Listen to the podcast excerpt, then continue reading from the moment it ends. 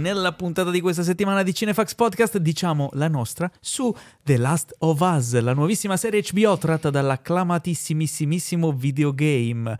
Amsterdam, l'ultimo film di David Russell, è sbarcato su Disney Plus. Welcome to Chip and Dale's First Impressions sulla serie che racconta le origini del famoso strip club per sole donne e dei suoi assurdi retroscena. Roadrunner, a film about Anthony Bourdain, un documentario che racconta la vita, le, l'arte e le emozioni di un personaggio indimenticabile. Eh, e First Impression su Io sono Lillo, la nuova serie targata Prime Video, interpretata da Lillo Petrolo e un cast comico incredibile. Tutto questo è la solita dose di novità, recensioni, approfondimenti e tanto tantissimo nonsense su cinema e serie tv, serviti a voi senza spoiler e con tanta sana passione dalla redazione di cinefax.it. Ciao a a tutti, io sono Paolo Cellamare e in studio con me ci sono due agguerriti colleghi, il fondatore e direttore editoriale Anima e Pilastro di Cinefax e poi il resto dovrei improvvisarlo come tutte le volte, ma non riesco a improvvisarlo perché non so più cosa dire dopo 182 puntate di questa cosa di presentazione. Non 182 perché in alcune è mancato in realtà, però è qui con noi Teo Yusufian. Ma ciao Paolo e ciao a tutti gli omuncoli e le donnuncole in ascolto. In realtà non sono 182 puntate, anche perché è questa la 182esima, quindi... Era so 182 volte Formalmente non poteva essere, poi alcune sono mancate, eh. però ho fatto anche gli spoiler special, abbiamo fatto quelle dal vivo, abbiamo fatto Di quelle... Più. Eh, quindi alla fine saranno circa un 200 ormai. Eh. Possiamo dire che sei impresentabile. Eh, mi sa di sì. Eh, come, come, sempre del resto. Invece molto molto presentabile è il nostro ospite di oggi. Esatto, perché accanto a me abbiamo un autore e interprete comico che si è fatto le ossa sul web, veterano di YouTube con il canale dei Nirchiop, ha recitato sul grande schermo al fianco di Abata Antuono, potete ascoltarlo e vederlo sul podcast Tante belle cose, è con noi Piero Madaro. Ma salve, salve a tutti, salve, salve, salve, salve, salve, salve a tutti, salve. Attenzione però, nella presentazione, ok, ha recitato sul grande schermo a fianco di Diego Abatantuono, che come tu ben sai è uno dei miei eroi d'infanzia, essendo mm-hmm. io del Giambellino come, come lui, ma ricordiamo che il nostro amico È Piero giusto, qui ha fatto la comparsa eh, esatto. no, Twilight. no, no, ora in New Moon, ma come ti, New ti fai sminuire così? sì, infatti, infatti è uno dei protagonisti uno dei protagonisti assoluti della prima scena. Twilight 2 la vendetta. Sì, assolutamente. Prima scena guarda in alto. Ricordiamoci eh. contro voglia però vabbè lasciamo stare. Ma è vero che poi non ci sei nelle scene successive perché volevi un cachet troppo alto? No perché Christian Stewart si era innamorata di me quindi dovuto, okay. ho, mi hanno dovuto allontanare perché naturalmente lei era impazzita totalmente. C'era Pattinson eh, che non riusciva a concentrarsi. Non riusciva a concentrarsi. Anche Pattinson era innamorato. Anche lui era innamorato di me, sì, sì, sì. Poi, infatti io gli ho detto dovresti fare Batman un domani. Questo 15 anni fa più o meno. Mentre Fantastico. gli battevi le mani in faccia. Assolutamente sì. Mentre, sì. Beh, beh, beh, queste sono belle, belle, storie, belle cose. Come sì. stai Piero? Ti sto molto bene, sto eh. molto bene, fa freddo però tutto sommato sto bene. E buon anno, visto che... Buon anno, è vero. Cioè, quando finiremo di dire? Non so se sta capitando anche a voi Sempre. con il, la ripartenza delle cose, dei lavori vari, eccetera. C'è ancora gente che dice, oh Teo, comunque buon anno. Sì. E uno dice, ma che cazzo ancora? Cioè, sì, quando è che finisce Secondo la cosa? tutto gennaio è appropriato. Sì. Eh, però formalmente se io non vedo una persona dall'anno scorso, la prima volta che la vedo sarà a maggio. Vero. In effetti dovremmo dirci, buon, ma non ha più senso a quel punto. Eh, dipende dalla percentuale che, di eh? anno che rimane. Esatto, eh, quindi qual è?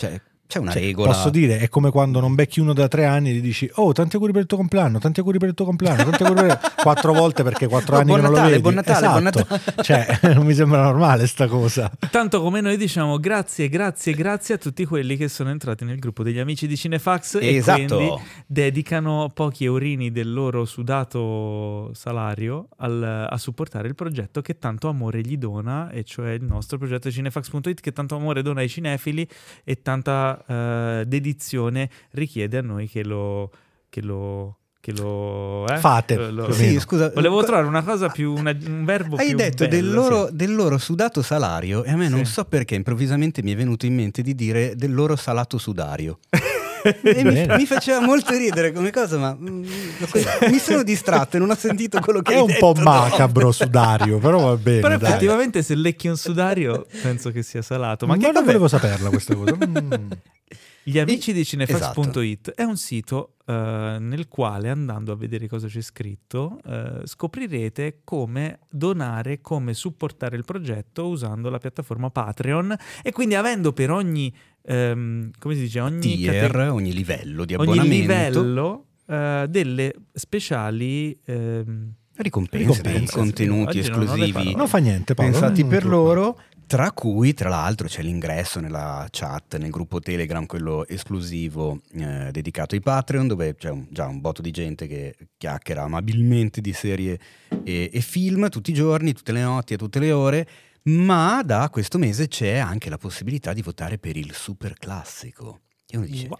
che cos'è il super classico? È una cosa che capirete più avanti perché riguarda proprio il podcast, quindi Cari amici Patreon, avrete anche capacità decisionale all'interno dei contenuti editoriali del podcast. Vedi un po' tu. Tra l'altro, il super classico di questo mese è molto interessante. Eh, esatto. Eh, non vi voglio svelare niente. Ah, non lo sveliamo? Vuoi svelarlo? No, oddio, i Patreon l'hanno visto già perché lo hanno votato e quindi poi c'è stato un vincitore. E quindi dovrebbero fare Patreon per vedere chi è, altrimenti la prossima volta. Eh no, in realtà noi lo diciamo così anche tutti gli altri magari ah, fanno okay. in tempo a vedere Va il bene. film prima che noi usciremo con sia le due chiacchiere all'interno della puntata regolare, sia la puntata spoiler special dedicata al okay. super classico scelto dai nostri amici Patreon. Allora ha perfettamente senso. Questo mese le eh, possibilità erano C'era una volta l'West di Sergio Leone. Che non è un classico, è un super classico. Esatto. Super classico. I Sette Samurai di Akira Kurosawa. Oh yeah. Che non è un classico. È un super classico. E che ha rischiato di vincere, ma in realtà il vincitore, con mia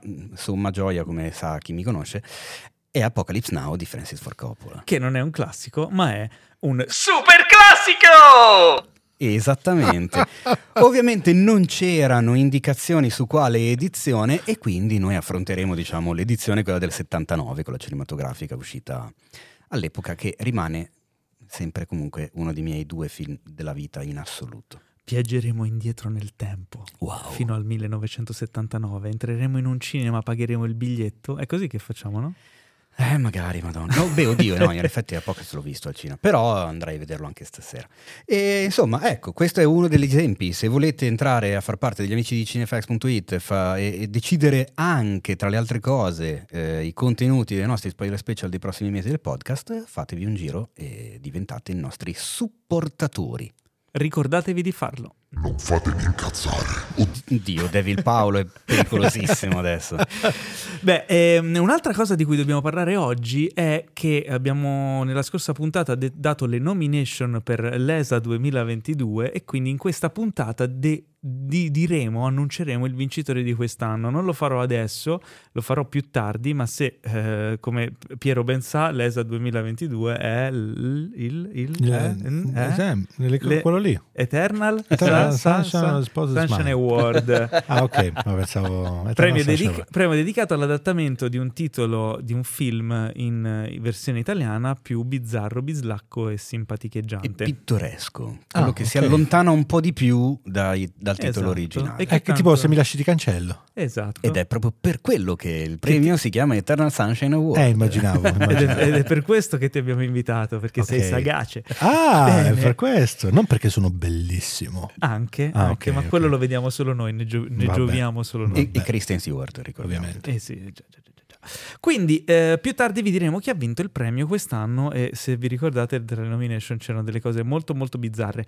Eh, ma vogliamo entrare nel vivo delle news? Eh? Oh sì, ti prego, entriamo nel vivo delle news. Aspetta, perché ora è una, questa, è una, questa, è una, di noi siamo un podcast okay. apparteniamo a quella categoria dei podcast simpatici, ah, okay. no? O, o simpaticheggievoli, quelli che ci provano. Mm-hmm. Però poi abbiamo delle news che a volte non sono così divertenti tipo? e quindi c'è lo switch. Posso di dirla come se fosse divertente? No, in questo Dai, caso no, perché eh, switch di tono, eh, diciamo addio questa puntata a Gina Lollobrigida. Esatto. Um, Grande diva, una delle ultime grandissime dive del cinema italiano. E negli ultimi anni era un pochettino l'ombra di se stessa per la vecchiaia, comunque aveva più di 90 anni. 95, 95 esatto, sì. 95 anni. Ricordia, ricordo con molto affetto un, un, servizio delle Iene con lei negli ultimi, negli ultimi anni. E che dire, è indimenticabile. La Qualsiasi, Lollo, assolutamente sì. La bersagliera, come eh sì. beh, mio padre fissatissimo con la bersagliera. certo, Quindi, eh, diciamo un addio a un personaggio molto, molto, molto importante, storico storico del cinema italiano. Golden Globe vinto nel 1961 per la sua interpretazione intorno a settembre dove duetta con il grandissimo Rog Hudson. Sette David di Donatello in carriera, insomma... Quando il eh, David era anche un po' più importante di adesso. Eh, eh, sì, non mi far dire certe cose. Ok, però no, sì, sono ok. d'accordo. Ok. Vabbè, il- mm, insomma, il cinema No, a livello proprio di, anche- esatto. di, di- di premio, eh, nel senso... Sì, ecco, ha, ha una stella sulla Hollywood Walk of Fame. Eh, cacchiarola. La, la Lolla, quindi, Cacchiarola. La Lollo, È bellissima. stata, è stata anche la fata turchina nel Pinocchio di Comencini. Comencini, fa- famosissima fata turchina. Eh sì. Non ricordavo. Carattere di ferro il suo, sempre detto, si vedeva dalla faccia comunque, aveva una faccia bella vispetta. E anche negli ultimi periodi, appunto, con l'intervista alle Iene si capiva che aveva questo carattere molto forte. Sì, sì, Eh, poi ve- verace de- de- delle parti sue, insomma, nata Sì. a Subiaco, provincia di Roma. Eh, verace, schietta, uno di quei personaggi che effettivamente eh, non riesco a vedere una sorta di parallelo con quelli di No, oggi. assolutamente. Ecco, A come, prescindere- proprio come modo di fare, modo di porsi. Ma anche adesso che stiamo scrollando un attimo la sua filmografia, non c'è la fine di questa cosa qui. Cioè, Esatto. era era, eh, quell'esempio di attrice che ha fatto talmente tanta roba che probabilmente non si ricorda neanche No, quello che ha fatto. È passato, ne è passata di acqua sotto quei ponti. Consigliamo un sì. film da recuperare? Un pan, amore e fantasia? Eh, stavo dicendo quello, Panamone Sì. Fantasy di Comencini, secondo me rimane proprio una delle sue prove più mm, iconiche in assoluto, più, più memorabili. Sì. Sì, Oh, la bersagliera. Che è il, che cioè lei Che- interpreta la bersagliera. Esatto, Sì. che è il, il suo ruolo nel... Quello proprio suo, un carattere forte, eccetera, eccetera. Lei che interpreta. Abbiamo capito, insomma. Eh sì. Vabbè, dai. Salutiamo con affetto Gina Lollobrigida, Sì. è un'altra grande che se ne va.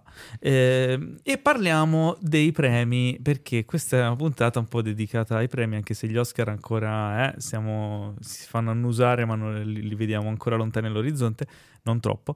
Eh, però sono stati assegnati i Golden Globe, ma non solo, anche i Choice Awards. Cri- Critics, Critics Critics Choice, Choice, esatto. Award Ehm, e sono uscite le nomination ai SAG che eh, tradotto in italiano SAG vuol dire eh, Mm. floscio però in realtà sono gli screen Ma non Actors- SAG in quel senso, Pirla, è un acronimo. Adesso non, Sì, cap- non, non capivo perché dicevo, Eh, perché sì, dice tu li, questa li cosa? chiamano SAG Awards, no? Perché sono se i premi pensi, se- flosci. Se, sei in, in- capito, in anglofono dici eh, sti premi flosci. blu, Sei un cretino, in realtà sta per Screen Actors Guild. Cioè, Mm, cioè esatto. il sindacato degli attori fondamentalmente, quindi dove gli attori premiano i loro colleghi. Però perché lo posso dire Guild, noi non possiamo dire la Gilda degli attori? Perché Guarda, sa così tanto di medievale se lo non lo dico? so, è, vero, è, è- è molto Dungeons and Dragons Esatto, alla è molto fine. Dungeons and Dragons. Questa è la Gilda degli attori e degli sceneggiatori. Allora, eh, Premio Golden- conferito dalla Gilda dei direttori della fotografia. Bellissimo, senti gli bellissimo. stendardi, le cose. Bellissimo. I Golden Globe sono ancora l'anticamera degli Oscar? Non lo sono praticamente mai stati, Paolo. No. È un falso Allora. mito e non so messo in campo da chi. Non sto Eh, scherzando, cioè. Oddio, mi hai... Ah. Se- avete sentito Ah. il mio universo che si frantumava in mille frantumando, sì. pezzi? Sembra tipo di stare in Doctor Strange. Tutto... Sì, cazzo, è successa una cosa incredibile, ragazzi, ho avuto un trip. Ma- Eh, allora, dicevo, i, i Golden Globe ehm, sono ancora la non anticamera degli Oscar? Esatto, no, allora, banalmente, non so se ne abbiamo già affrontato nel podcast questa cosa. No, la mia, domanda, la mia domanda era relativa a, a un po' alla mh, alla, predi- caduta, alla predittività del premio. no, no, no, al fatto che negli ultimi due anni sono un po' caduti in disgrazia. Ah, Forse allora, post pandemia sì, hai ragione. Più che altro anche perché l'anno scorso c'è stato il boicottaggio da parte di tutti perché non erano inclusivi, eccetera. Quindi quest'anno hanno fatto tutto quello che potevano fare per esserlo e quindi spatapam, ritorniamo su NBC, ritorniamo a riprendere tutti. pre- cioè, come se niente. Non lo so, queste cose mi fanno sempre un po' effetto. Io ho sempre valutato un po' i Golden Globe, quelli che mi fanno capire chi probabilmente vincerà l'Oscar. Sinceramente. Eh, però in realtà non è mai veramente stato così. No, infatti, Cioè, quello no. Lo era per. Lo sono stati per un bel po' di tempo, soprattutto su colonna sonora e canzone. Ok. Ma in realtà gli altri premi. Sì. No, di- cioè se vai a vedere proprio negli anni, Mhm. sono molto più predittivi i premi di categoria, ad esempio i Ok. SAG, proprio perché Ah, sì, quello sì.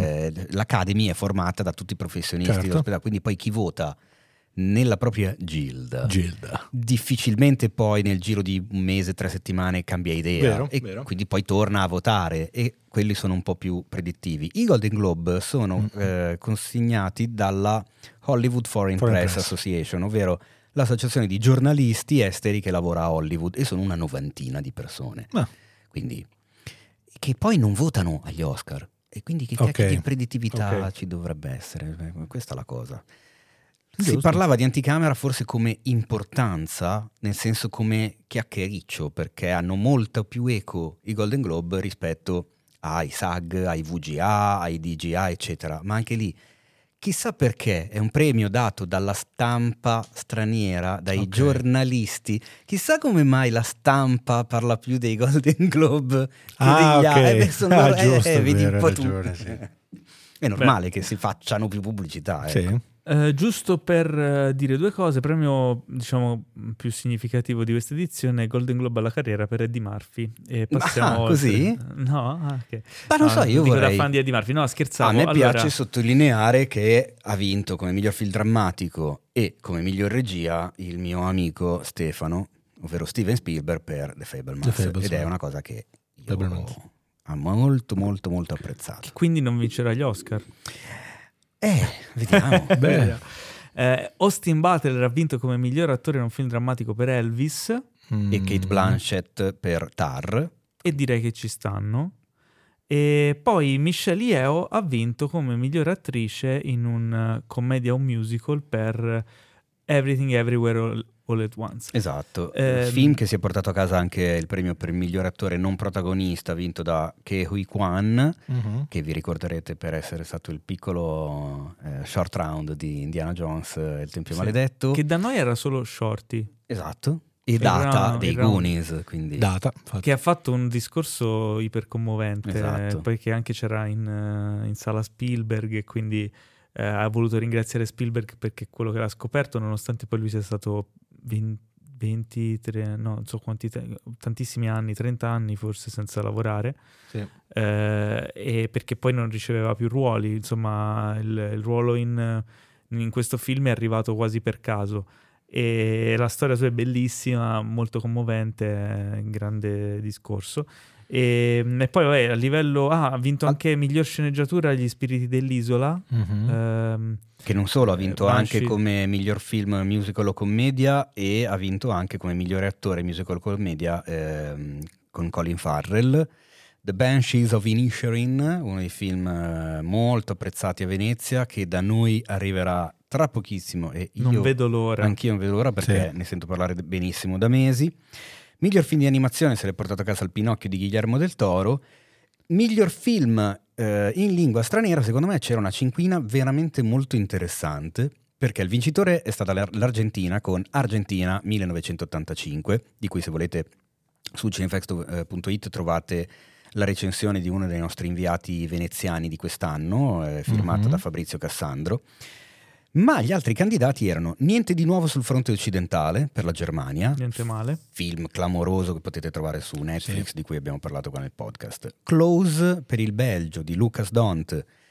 E t- trovate un articolo di Antolini sul sito, film appena uscito, forse lo potrete trovare ancora in sala in questi giorni, un film molto delicato che parla di adolescenti in situazioni non troppo piacevoli. Genitori contro influencer per l'Italia con Giulia Dell'Ellis, giusto? Assolutamente no. Ah No. no, ok, scusate. Poi no. C'era- sei confuso. Mi sono con- confuso un attimo, giusto? Poi c'era Decision to Live per la Corea del Sud, ovvero l'ultimo film di Park Chan-wook che abbiamo visto a Cannes l'anno scorso e che uscirà tra pochissime settimane, che vi consiglio di recuperare. E c'era anche l'India con RRR, ovvero uno dei nostri film del cuore degli ultimi tempi. Rise, roar, revolt! È una Però cinquina... dovresti farlo con l'accento in- indiano.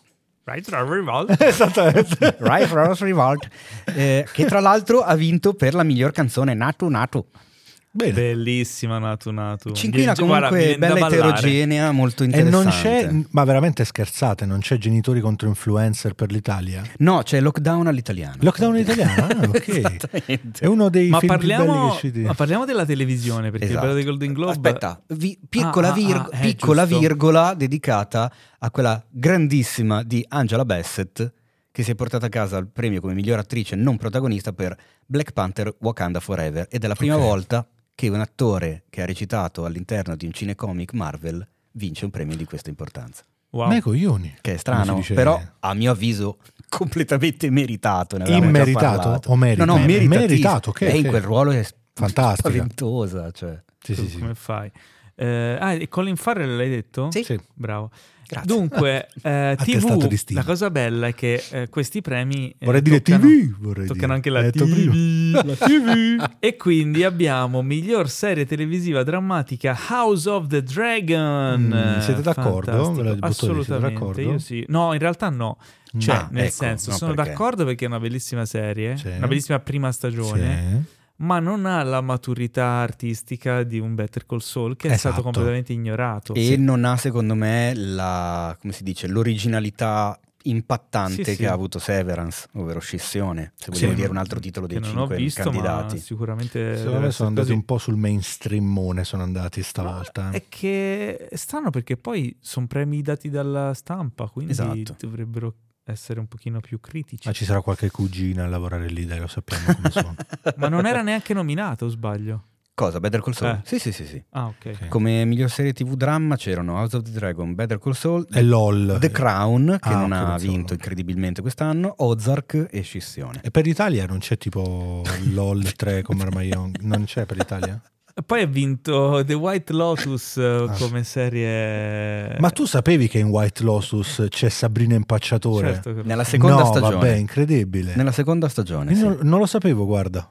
Sai che non lo sapevo che Ed c'era è diventata una Impacciatore. Non ne ha parlato nessuno che c'era Sabrina Qua non ne ha parlato sai. nessuno. In America era ospite Ma guarda un po' che novità. Sì, c'è un po' il dente avvelenato col Ma con ora la- vedrai che tornerà in grande voga. Ma probabilmente sì, probabilmente sì, dai. Sicuramente.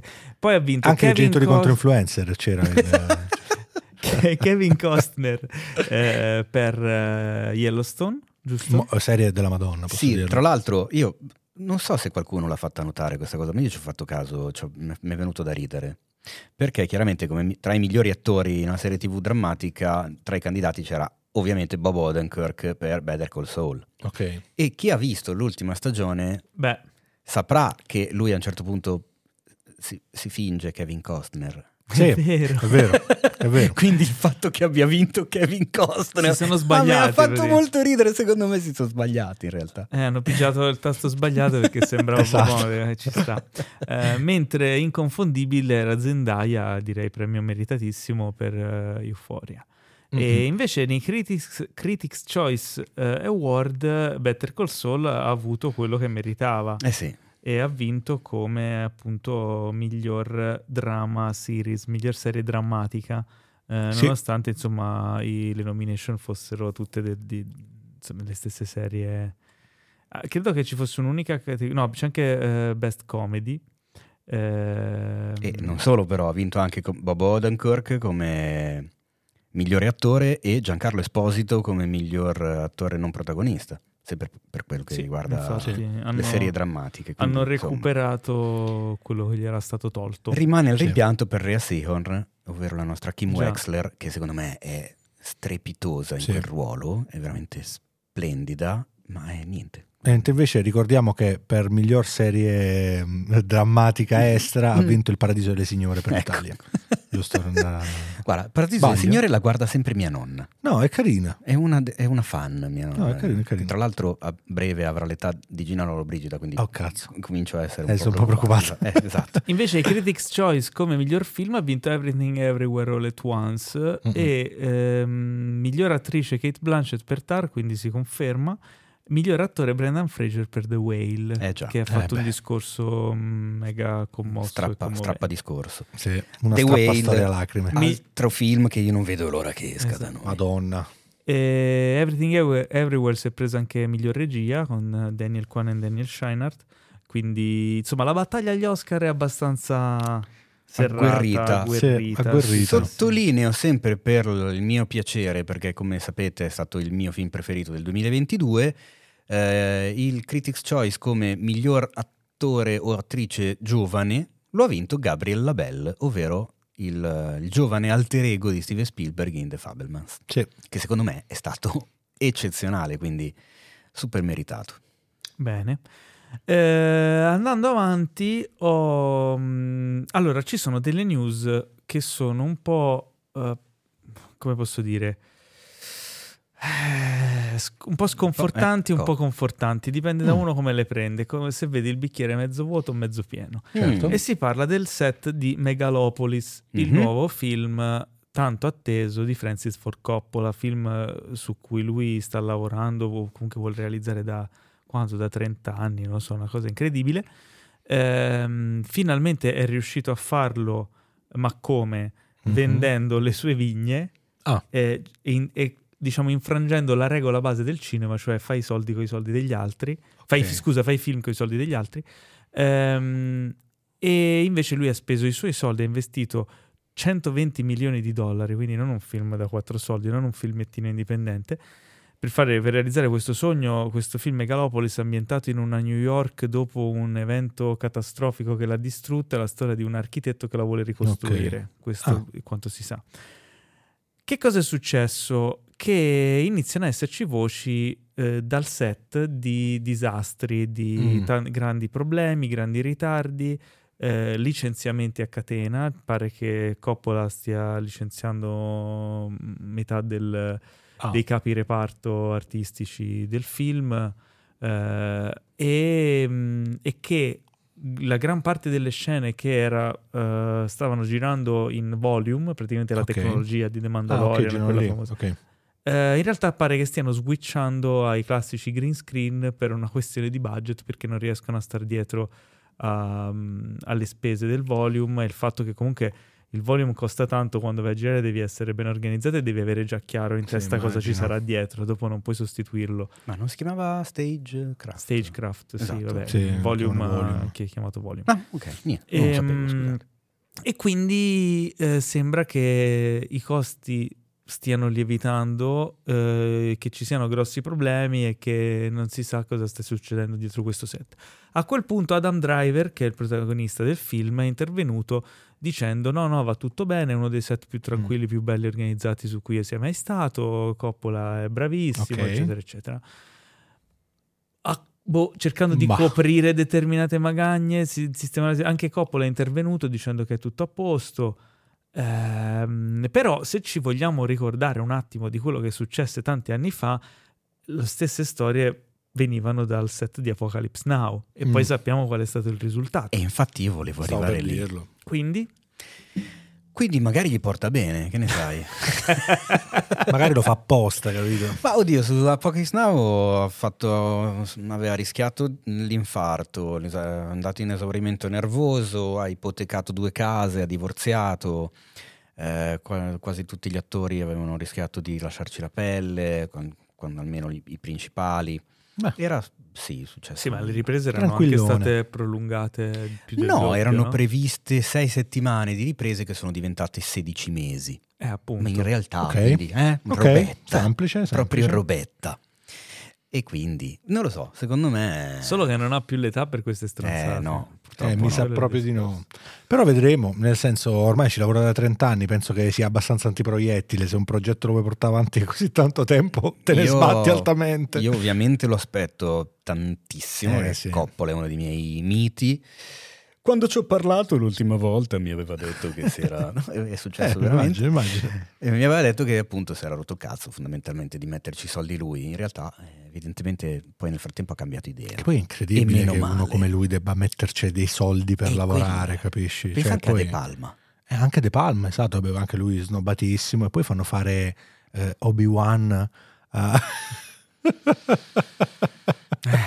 e ci mettono i soldi per far lavorare quel regista lì. Esatto, e poi c'è il paradiso delle signore. Il paradiso delle signore, assolutamente. Quello è importante, quello è molto importante. Assolutamente, vuoi mettere il cappello giusto? Scherzi, eh? ma scherzi. Ma scherzi. Miglior serie drammatica in lingua straniera ai SEG Awards. Scherzi? Cioè, stiamo I premi flosci. Ma stai scherzando, Eh, vabbè. Non lo so, Comunque- vedremo questo Megalopolis. sono- Vedo una notizia interessante Sono molto curioso. Ah, io sì, un Megalopolis vedremo, però la notizia più drammatica di questa settimana in realtà è- è fa- riguarda Michael Bay, che è stato accusato di aver ucciso un piccione qualche anno fa durante le riprese di Six Underground in Italia. Hanno Esatto. girato a Taranto, nella mia città natale. Hanno girato anche, anche, anche a Taranto, Firenze, secondo Che me è la- il piccione che è la tua a città Firenze, è la Natale. natale, sì, Sì. sì, sì, La tua città Pasqua è bellina. Vero? Credo che il piccione l'abbia ucciso a Firenze. Perché Pare di sì. Non No. puoi andare in macchina. No? No, a Roma. A Roma. Beh, a una Roma città che non avevate ancora citato. Però il piccione era fiorentino. Ah, tu dici era sì, sì, volato fin lì. sì. Però in realtà seco- mm, sta facendo scalpore perché il piccione è esploso. È per questo. no, non sto scherzando. No, è esploso, poi c'era un flare, quello te- tipo antro- eh, anamorfico, capito? È esploso Eh, in quel In modo. realtà sembra tutta una stronzata, ma è, è tutto vero. Eh, Sì. L'animale in teoria ha perso la vita a causa dello spostamento di un dolly Mm. Mm. Ah, neanche con la macchina. sul set. No, esatto. Un dolly con che- l'attrezzatura. eh, Ricordiamo cos'è un dolly prima che la gente magari non sa cos'è un dolly. È una gru sulla quale è piazzata poi la, la cinepresa per Esatto. le riprese dall'alto, che a sua volta è montata su un carrello con le ruote. Esatto. Quindi non è una di quei. Non è piccola. Jimmy. Esatto, non è una Esatto, cosa non è piccolina. proprio piccolina. Tra l'altro abbiamo una registrazione del, del momento del piccione. Giusto. Eh, Madonna questa Paolo, questa è, è- è tra le cose più tenere e orrende Sì, del vero. 2023. È proprio, cioè, è già lì. Ci hanno mandato questo. Te l'avevo detto, era, era fiorentino. Tu immagina tutta la gente che tipo ci sta ascoltando mentre sta cercando di addormentarsi, capito? Tipo, eh, tu fai... E fanno, oh cazzo no, adesso la mia missione della vita è salvare, sarà salvare tutti i piccioni del mondo. Comunque, leggo dalla news eh, riportata su cineflex.it. Le accuse sono state prontamente smentite da Michael Bay in persona, che ha definito la storia falsa e diffamatoria, ricordando di essere un amante degli animali e di come nella sua lunga carriera non si siano mai verificate incidenti simili. Michael Bay, non ho schiacciato quel piccione. Le riprese di Six Underground, tuttavia, sono diventate un caso giudiziario anche a Firenze, Ok. dove si sta indagando per maltrattamento di animali. Perché in una scena girata nel capoluogo toscano, altri 40 piccioni, Ehi, questa volta non uno, miseria. sarebbero stati sottoposti a comportamenti intollerabili per le loro caratteristiche senza alcuna finalità giustificabile. Ora va bene le cose buffe che ci ridiamo sopra, eccetera, eccetera, però Qui della vita di dei piccioni stiamo parlando. Posso- esiste posso comunque dire che abbiamo il maltrattamento degli animali, cioè negli Abbiamo Stati Uniti c'è un'intervista, anche eh? l'American Human Association che vigilava, vi faccio il rapido esempio sul buon compleanno Mr. Grape, la cavalletta decapitata da DiCaprio, e c'era Certo. quello che vigilava sulla vita della cavalletta, quindi ok, sì, Sì. magari fa un po' sorridere la questione, però se maltratti gli animali per fan film non possiamo lamentarci di Deodato con Cannibal Holocaust e Certo. poi se invece si fa del male a 40 piccioni sti cazzi perché fa ridere. Certo. Mm, no. Abbiamo una dichiarazione anonima. E abbiamo, abbiamo dovuto so, mascherare la voce del piccione, però... Condivisibile quello che Sì, ha sì, detto, sì. per l'amor di Dio, però Sì. ci sono campane e campane, sentiremo anche quelli che ne so, del cast, ragazzi. Cioè. sta morendo, sta venendo. Teo, Teo, scusa, vuoi, Sentiremo vuoi dire qualcosa? Vuoi aggiungere lo so. qualcosa? Teo? Andate a fa Me l'aspettavo. Bene, eh, comunque ci tenevo a dire che sentiremo tutte e due le campane. Ok. Paolo, anche tu stai piangendo comunque. Un po', perché sono commosso per... Sono- per la- Ehm, Piero, lo sapevi Sì. che ci sarà un sequel della saga di Planet of the Apes? Ma dopo davvero? La, sì, dopo la nuova trilogia eh, che è co- stata conclusa con War of the Planet of the Apes, ci sarà Ottimo. un Kingdom of the Planet of the Apes Ok. che proseguirà le storie di Cesare. Mm, mm, te l'hai visti, sì? Sì, certo che li ho visti. Non Eh, hai no, visti? no, sul serio li ho visti, li ho visti. E io, Eh, il pianeta delle la scimmie... faccia di uno che non No, no, no, te lo visti. giuro, il pianeta delle scimmie è, è una delle mie saghe preferite. Non me le ricordo Ti ci- benissimo, ti ci rivedi. mi ci rivedo molto in eh, un pochettino le scimmie, capito? Mi ci- Stai dicendo questo perché Ma- sono del Sud? Scusate, ma, Eh, certo. Anch'io mi ci rivedo. ma sul set del pianeta delle scimmie, Mhm.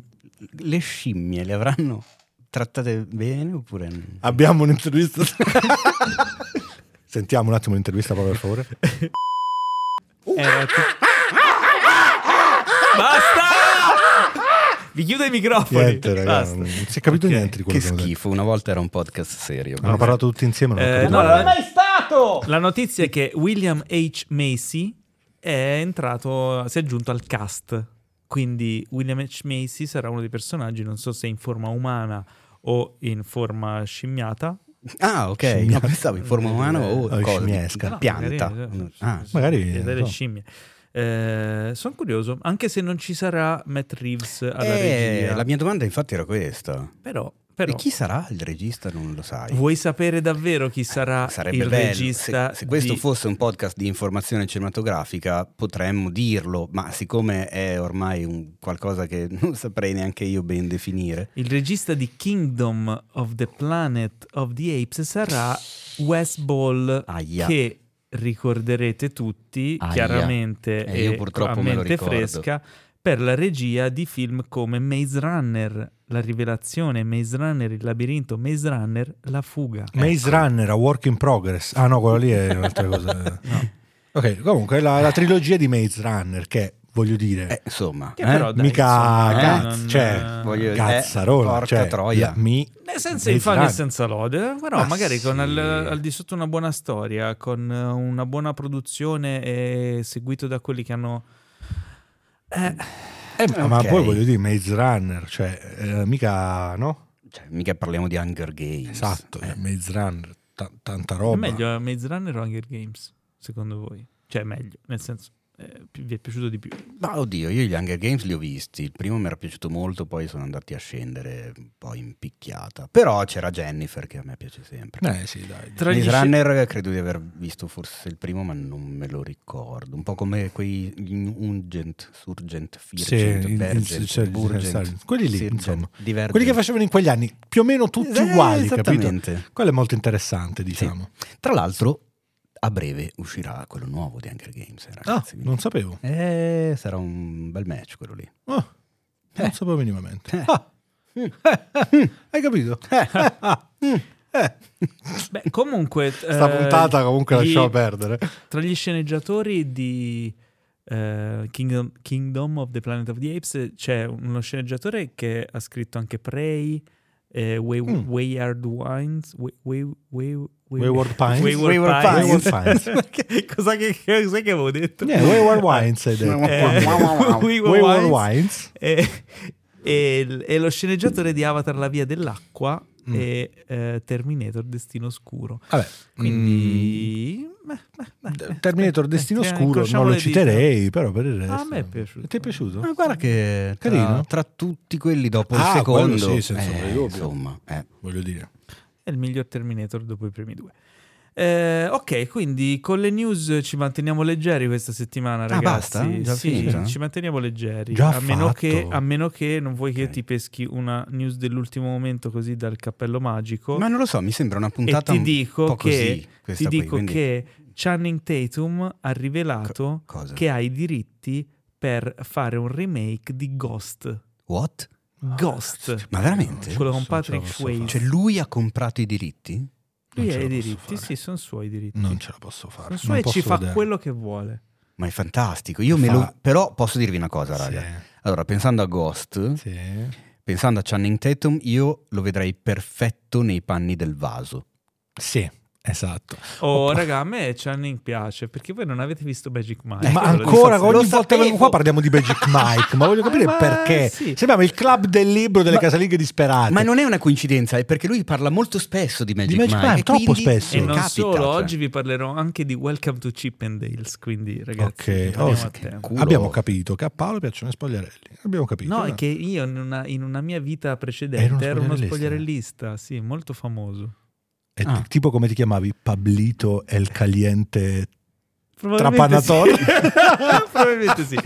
Andiamo avanti, andiamo avanti. E mh, mentre Teo eh, Scuote la testa scu- sconsolato. scuotendo Sì. la testa attiva Roboteo per trovare la domandona, io vi Giusti. annuncio chi ha vinto l'Empire State Award. No, lo vediamo dopo, scusa. Dopo? Eh sì. Ma dopo l'Eternal Sunshine, ma io ho detto l'Empire State Award. Sì, hai detto l'Empire ok. State Award. Hai detto esattamente quello. Hai ragione. Comunque, eh, Ho allora, detto, se- quanti cazzo di premi hanno fatto? no, l'Empire State Award l'ha vinto Pablito. Pablito è il- Caliente Pablito è il caliente matito. eh, giusto, è vero.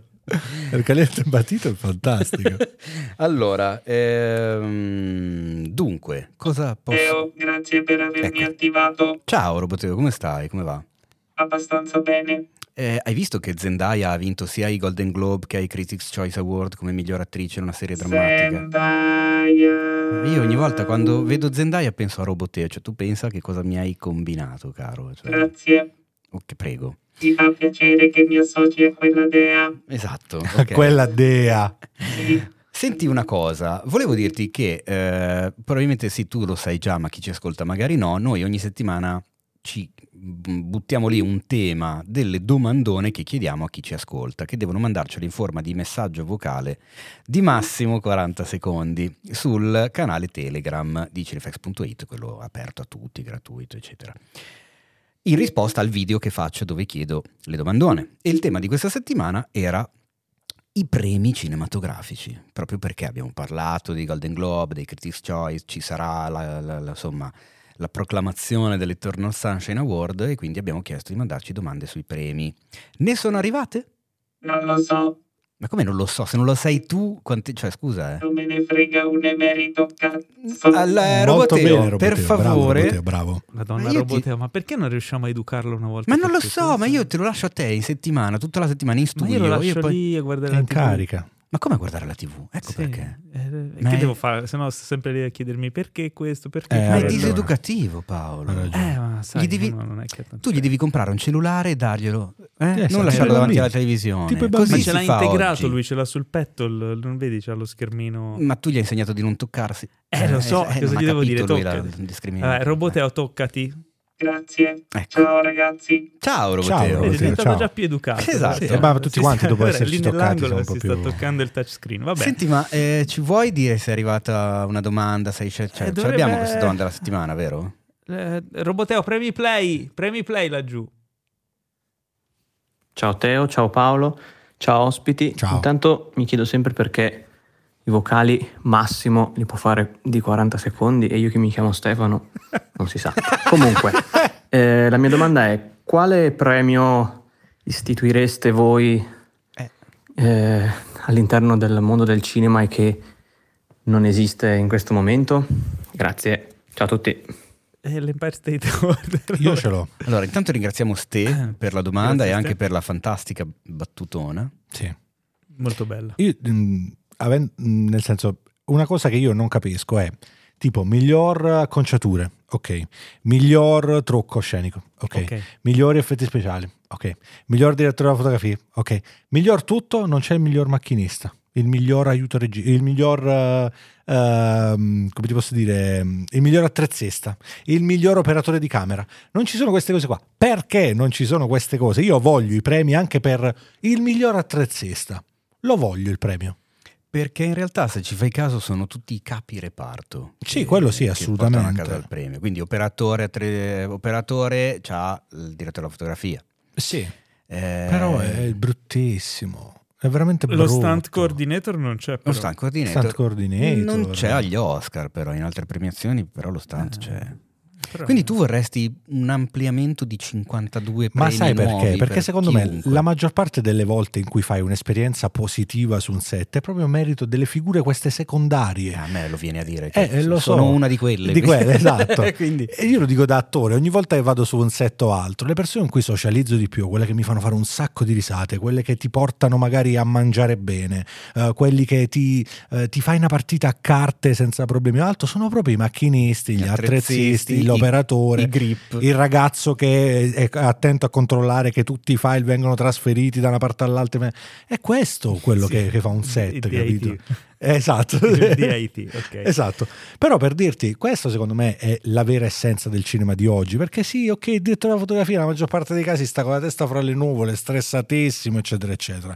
Il regista nella stragrande maggioranza dei casi non puoi avvicinarlo perché sta, c'ha un fegato grosso così, potrebbe essere il suo ultimo film e non si sa, in Italia non succede così, però va bene. Quindi voglio dire, io farei dare proprio un premio a queste figure qua che poi ti tengono anche incollato il set, se si incazzano a trezzesta è finita per tutti, eh. Cioè, Il che- catering. Ma Il voi- catering. il, ca- il Miglior fu- catering. I furgonisti, Esatto. eh, i gruppisti. Se stiamo esagerando. Però è Perché, fantastico. scusa? Io comunque al grip glielo darei i premi, perché nel senso, eh, il grip è una delle figure che secondo me non conosce nessuno e ha un'importanza fondamentale. Io un, un premio solo chiedo, è Best Best Boy. Beh, è il, è il grip Eh, fondamentalmente. però detto così, Best Best, Best, best Boy, fa boy non sarebbe Posso dire anche un'altra cosa? Il miglior ciacchista. Io ho lavorato con un sacco di ciacchisti che non sapevano il nome del progetto. che lo scrivevano male. Ma scherzi? Sì, ce n'era uno su un set, non posso dire il nome, il- la serie era in inglese e lui non sapeva pronunciarla. e quindi noi glielo scrivevamo dietro. Lui faceva sa, sa, E così. Wayward Fantastico. Pines, Esatto. scena...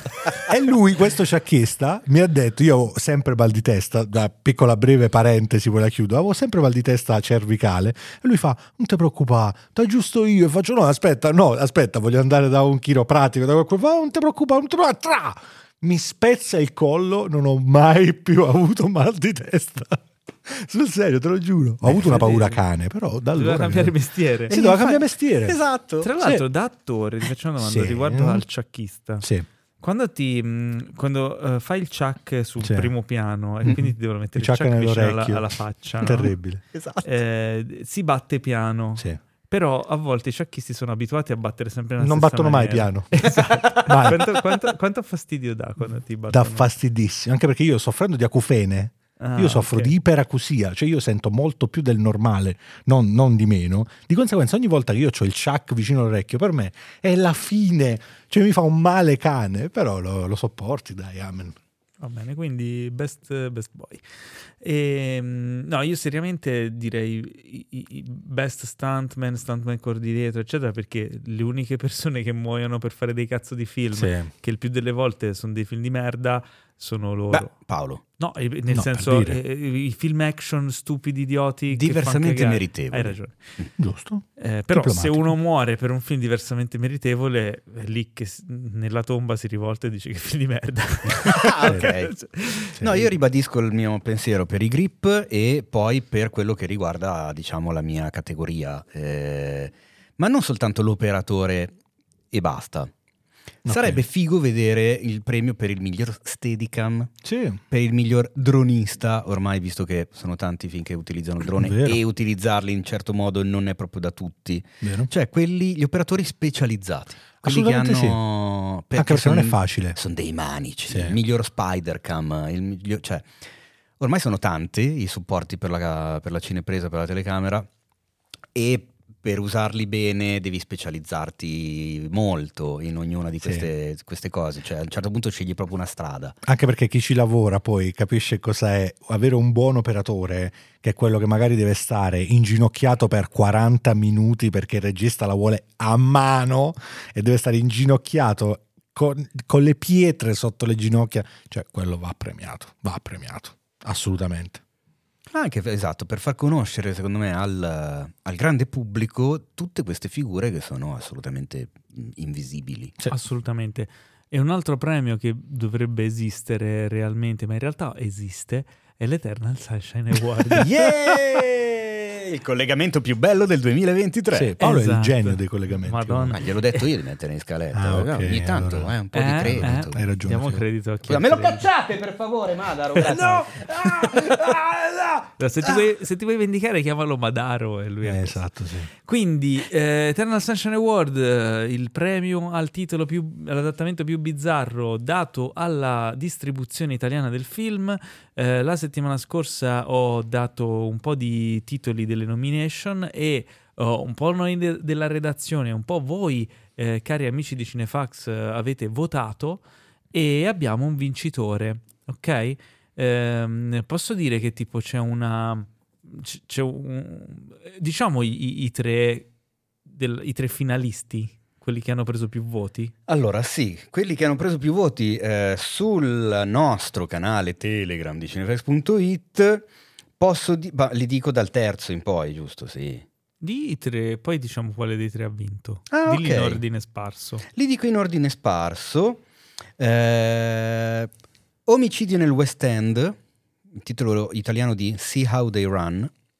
Il talento di Mr. C, titolo italiano di The Unbearable Weight of Massive Talent. E Sea Chef, titolo italiano di La Brigade. Questi sono stati i tre Finalisti. più votati delle sette proposte che avevamo scritto. E il eh, l'ESA 2022 lo vince, attenzione, Oh. all'unanimità qua c'è un grande distacco, il talento di Mr. C, Wow! Eagle Pictures Italia, Esatto. quindi... Beh, direi che sì, Beh, è meritato. bravi, è grande meritato. fantasia. Assolutamente, preso da probabilmente il talento di Mr. Ripley, un, un film del 98 se non vado errato, con Jude Law, Matt Damon, eh, Gwyneth Paltrow e il nostro carissimo Rosario Fiorello, che Vero, faceva un, un cameo a un certo punto nel È locale. vero. È Luca Argentero, se non sbaglio. C'era Luca Argentero. No, Luca c'era Argentero, Luca ma Argentero. Luca non Argentero andava alle sì. elementari, Sì, forse nel sì, 98. Ciao Luca, so che ci ascolti. E c'è da dire che anche il nostro pubblico, perché i tre titoli che vi ho fatto, in realtà Sea Chef aveva preso il 12% dei voti, Omicidio nel West End il 17%, e sono il terzo e il secondo arrivato. Il talento di Mr. C su sette proposte aveva preso il 37% dei voti, quindi a vittoria schiacciante per Sì. il film con Nicolas Cage nei panni di Nicolas Cage, affiancato da Pedro Pascal, che è Nei uno panni degli di- attori del momento. Sì, I panni è non di Pedro Pascal, No, perché era un esatto. personaggio. Però- Però eh, la cosa bizzarra è proprio quella di eh, prendi un titolo che in italiano poteva diventare l'insostenibile peso di un grande talento. Che Esatto. era, era carino come titolo. Eh? Anche perché aveva anche una sorta di assonanza con Birdman, se Sì, vuoi, sì, no? sì. Sì, sì, sì, era rispettoso cose. Invece no, facciamolo diventare il talento di Mr. C.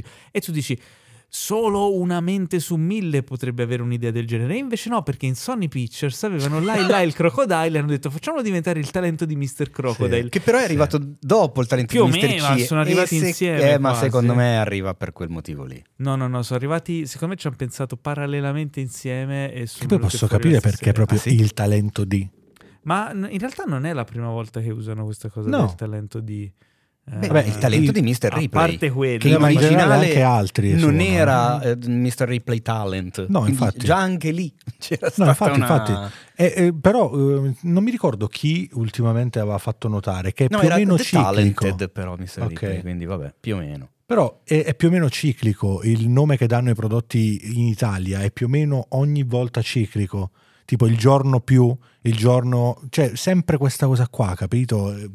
Eh, secondo me se ha anche fai un una senso cosa ne succede un'altra. Eh sì, Se sì, esatto, sposo, esatto, se esattamente. cancello. Eh, vabbè, è, Esattamente. un, è un espediente della distribuzione per cercare insomma di attirare l'attenzione. Sì, sì, assolutamente. Se In questo funziona. caso ci sono riusciti perché hanno vinto un Eternal Sunshine Award, quindi Prima edizione degli Eternal Sunshine Award. terza edizione. Terza edizione. Quarta edizione. Quarta edizione. Eh, sì, due volte ha vinto Netflix, una volta ha vinto Lucky Red con eh, il fantastico titolo che ancora ci ricordiamo Esatto, di Andrea ragazze- Occhi Pinti. Le ragazze di Wall. Street Business is Business Ah, di The ok, Hustler. sì. E questa volta Eagle Pictures. Le altre due quali erano? Erano entrambe di Netflix, in questo momento non me lo ricordo. Ve lo dirò alla prossima puntata che vado a vedermelo. Bene, Beh, cominciamo a fare un quindi- albo d'oro, eh, secondo me. Eh sì, eh, sì, sì, sì, sì. Dobbiamo quindi- contattare Eagle Pictures Italia. Eagle Pictures Sì. eh, potete venire a ritirare il premio in oro 24 carati, giusto? Io non lo direi, però 24 no, vabbè. carote, scusa, il 24 premio è caroti. 24 carote, sono 24 carote, potete ritirare le 24 carote presso gli uffici di Cinefax eh, in Lussemburgo e noi passiamo evasore, oltre. evasore quindi Lussemburgo Certo, ah, vado in car- in evasore. Come sapete, in realtà il premio, il il nostro Eternal Sunshine Award, è un Oscar ma senza una gamba. fantastico fantastico Così, so. che usa la spada per tenersi su. Esatto. Esattamente. Beh, Un po' eh, così è sbilenco. ci sta ci sta Sì, sì, sì, ed stata- è stato intarsiato dalle carote. Comunque, Sì. vabbè, Oddio. Finito le battute, ragazzi. vabbè Sì, non sì, ma le hai finite sette puntate fa. sì anche un po' di più Paolo Eh. Stai andando avanti con i fumi, proprio, sai come si dice? Parliamo dei trailer. Oh sì, Oh, trailer. Non vedevo l'ora. Quanto ci sono- piacciono i trailer.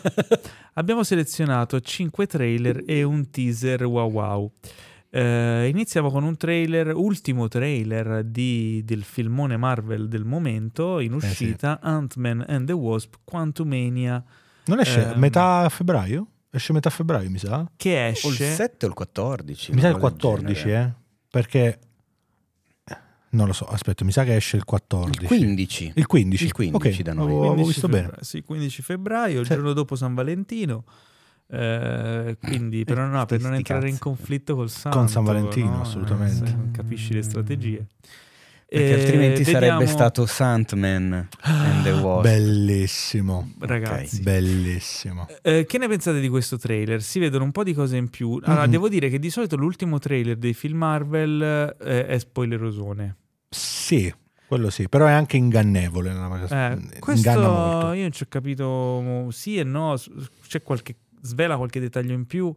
Ehm, la presenza di, di Modok, ad Sì, esempio. Modok che tra l'altro, a meno mh, di non, fare, non dire castronerie, dovrebbe A meno che essere... non sia un depistaggio. A meno che non sia un depistaggio, però l'ho visto, cioè si vede proprio la sua faccia, che è la faccia de- del calabrone, che nel primo film è stato mandato, nel mondo quantico. Il regno quantico, quindi è, è sparito lì. Sì, e Eh, molto drammatici i toni di questo trailer. Eh sì, E io ho letto una cosa che ha acceso molto la mia curiosità. Eh, dalle parole dello sceneggiatore, se non sbaglio, o di Kevin Feige, o comunque Mhm. di come è nato il progetto.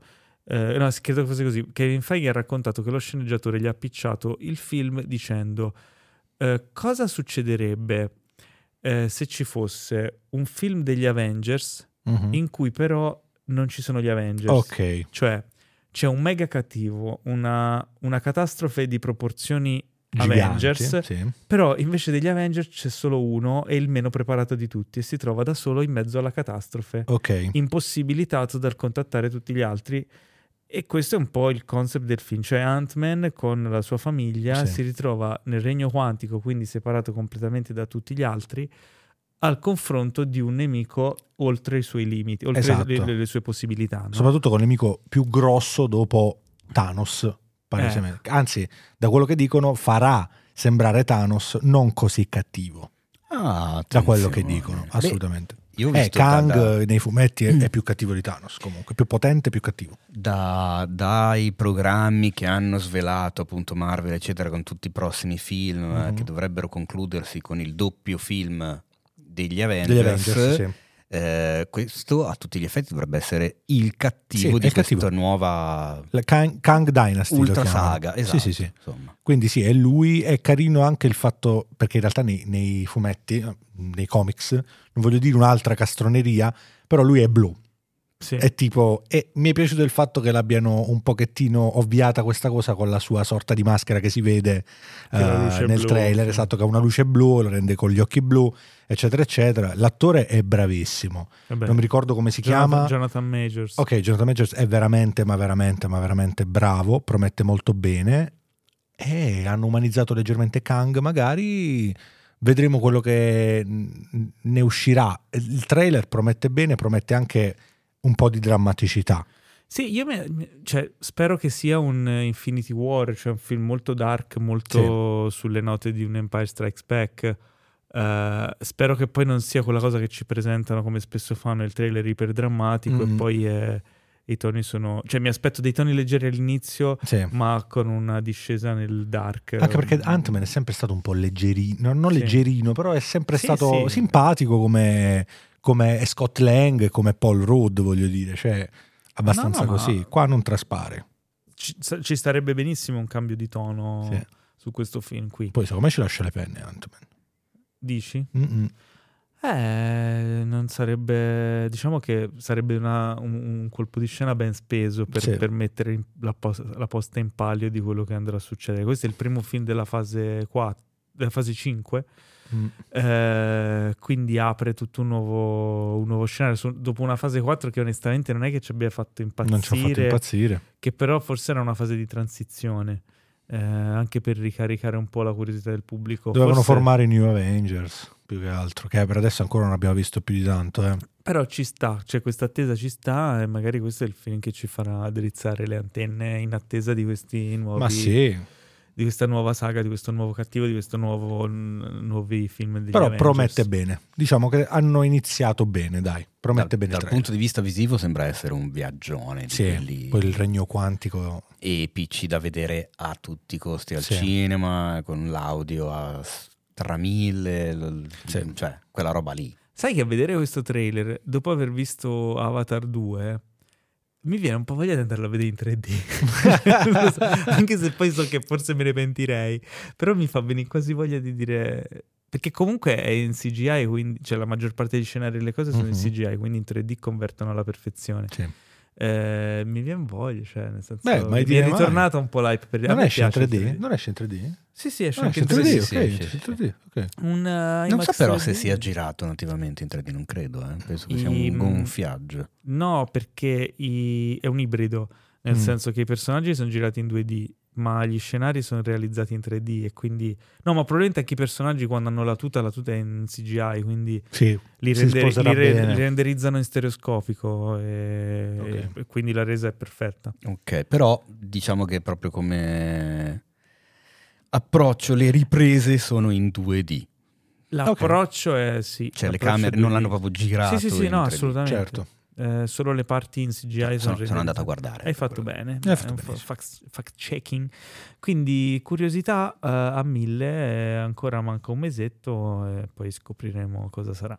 Oh yes. Ehm, parliamo di un di The Consultant.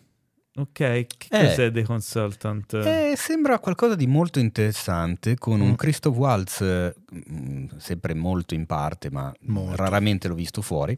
È una serie È una serie Sì, televisiva. sì, è una serie che segue la relazione tra un impiegato e il suo capo, eh, chiedendosi quanto possiamo andare lontano ehm, per eh, rimanere a galla e sopravvivere. Da quello che si vede è questo accento, lui tedesco, austriaco. Lui è austriaco te- tedesco lui? È austri- austriaco. È austriaco, ok. L- Non nasconde il suo accento, però tutti gli altri parlano in americano, quindi verosimilmente è questo nuovo boss arrivato i- che non fa altro che mettere tutti quanti in soggezione. Dal trailer io ho sentito molta soggezione. Brividi. Già dal trailer si vede. Lui fa tantissimo perché comunque come attore, come interpretazione, lui nel ruolo un po' ambiguo eh, di quello che ti scruta, che ti mette in soggezione, è perfetto e lo sappiamo tutti quanti. Lui sembra veramente molto ultra, come si dice, lucido, al- Sì. quasi psicopatico, maniacale. Detto e- bene, lucido soprattutto. Eh, è abbastanza, cioè insomma, se dovessi lavorare per uno così, io cambierei lavoro subito. Cioè, Mm. Ma poi anche le inquadrature, l- eh, le luci, queste luci che sembrano quasi asettiche, cioè non, non asettiche, finte, artificiali. Sì, sì, sì. Quest'ambiente lavorativo che sembra specchiato tanto da metterti a nudo, cioè sembra oltrepassare le pareti il suo sguardo, cioè è fatta veramente inizio proprio veramente interessante secondo me, molto interessante. Dobbiamo aspettare un mesetto, arriverà il 24 febbraio su Prime Video e sicuramente è in lista, anche perché, eh, insomma, mi pare che segni l'esordio, al di là dei vari cameo che ha avuto nel commissario Rex da giovane. Certo. eccetera. Però un Christoph Waltz in una serie tv Sì. è un qualcosa di... Sì. comunque Eh, di Prime. Video, giusto? Prime Sì. Video abbiamo detto. Ok. Sì. Eh beh. Sì. Eh, poi è uscito il teaser per una serie di cui non sapevamo nulla. No. con protagonista Bob Odenkirk, quindi il ritorno di Bob Odenkirk eh, in tv per AMC, quindi lo stesso network che ha eh, prodotto Breaking Bad e Better Call Saul, quindi rimane in casa. Si intitola Lucky Hank, eh, la regia del primo episodio è di Peter Farrelly.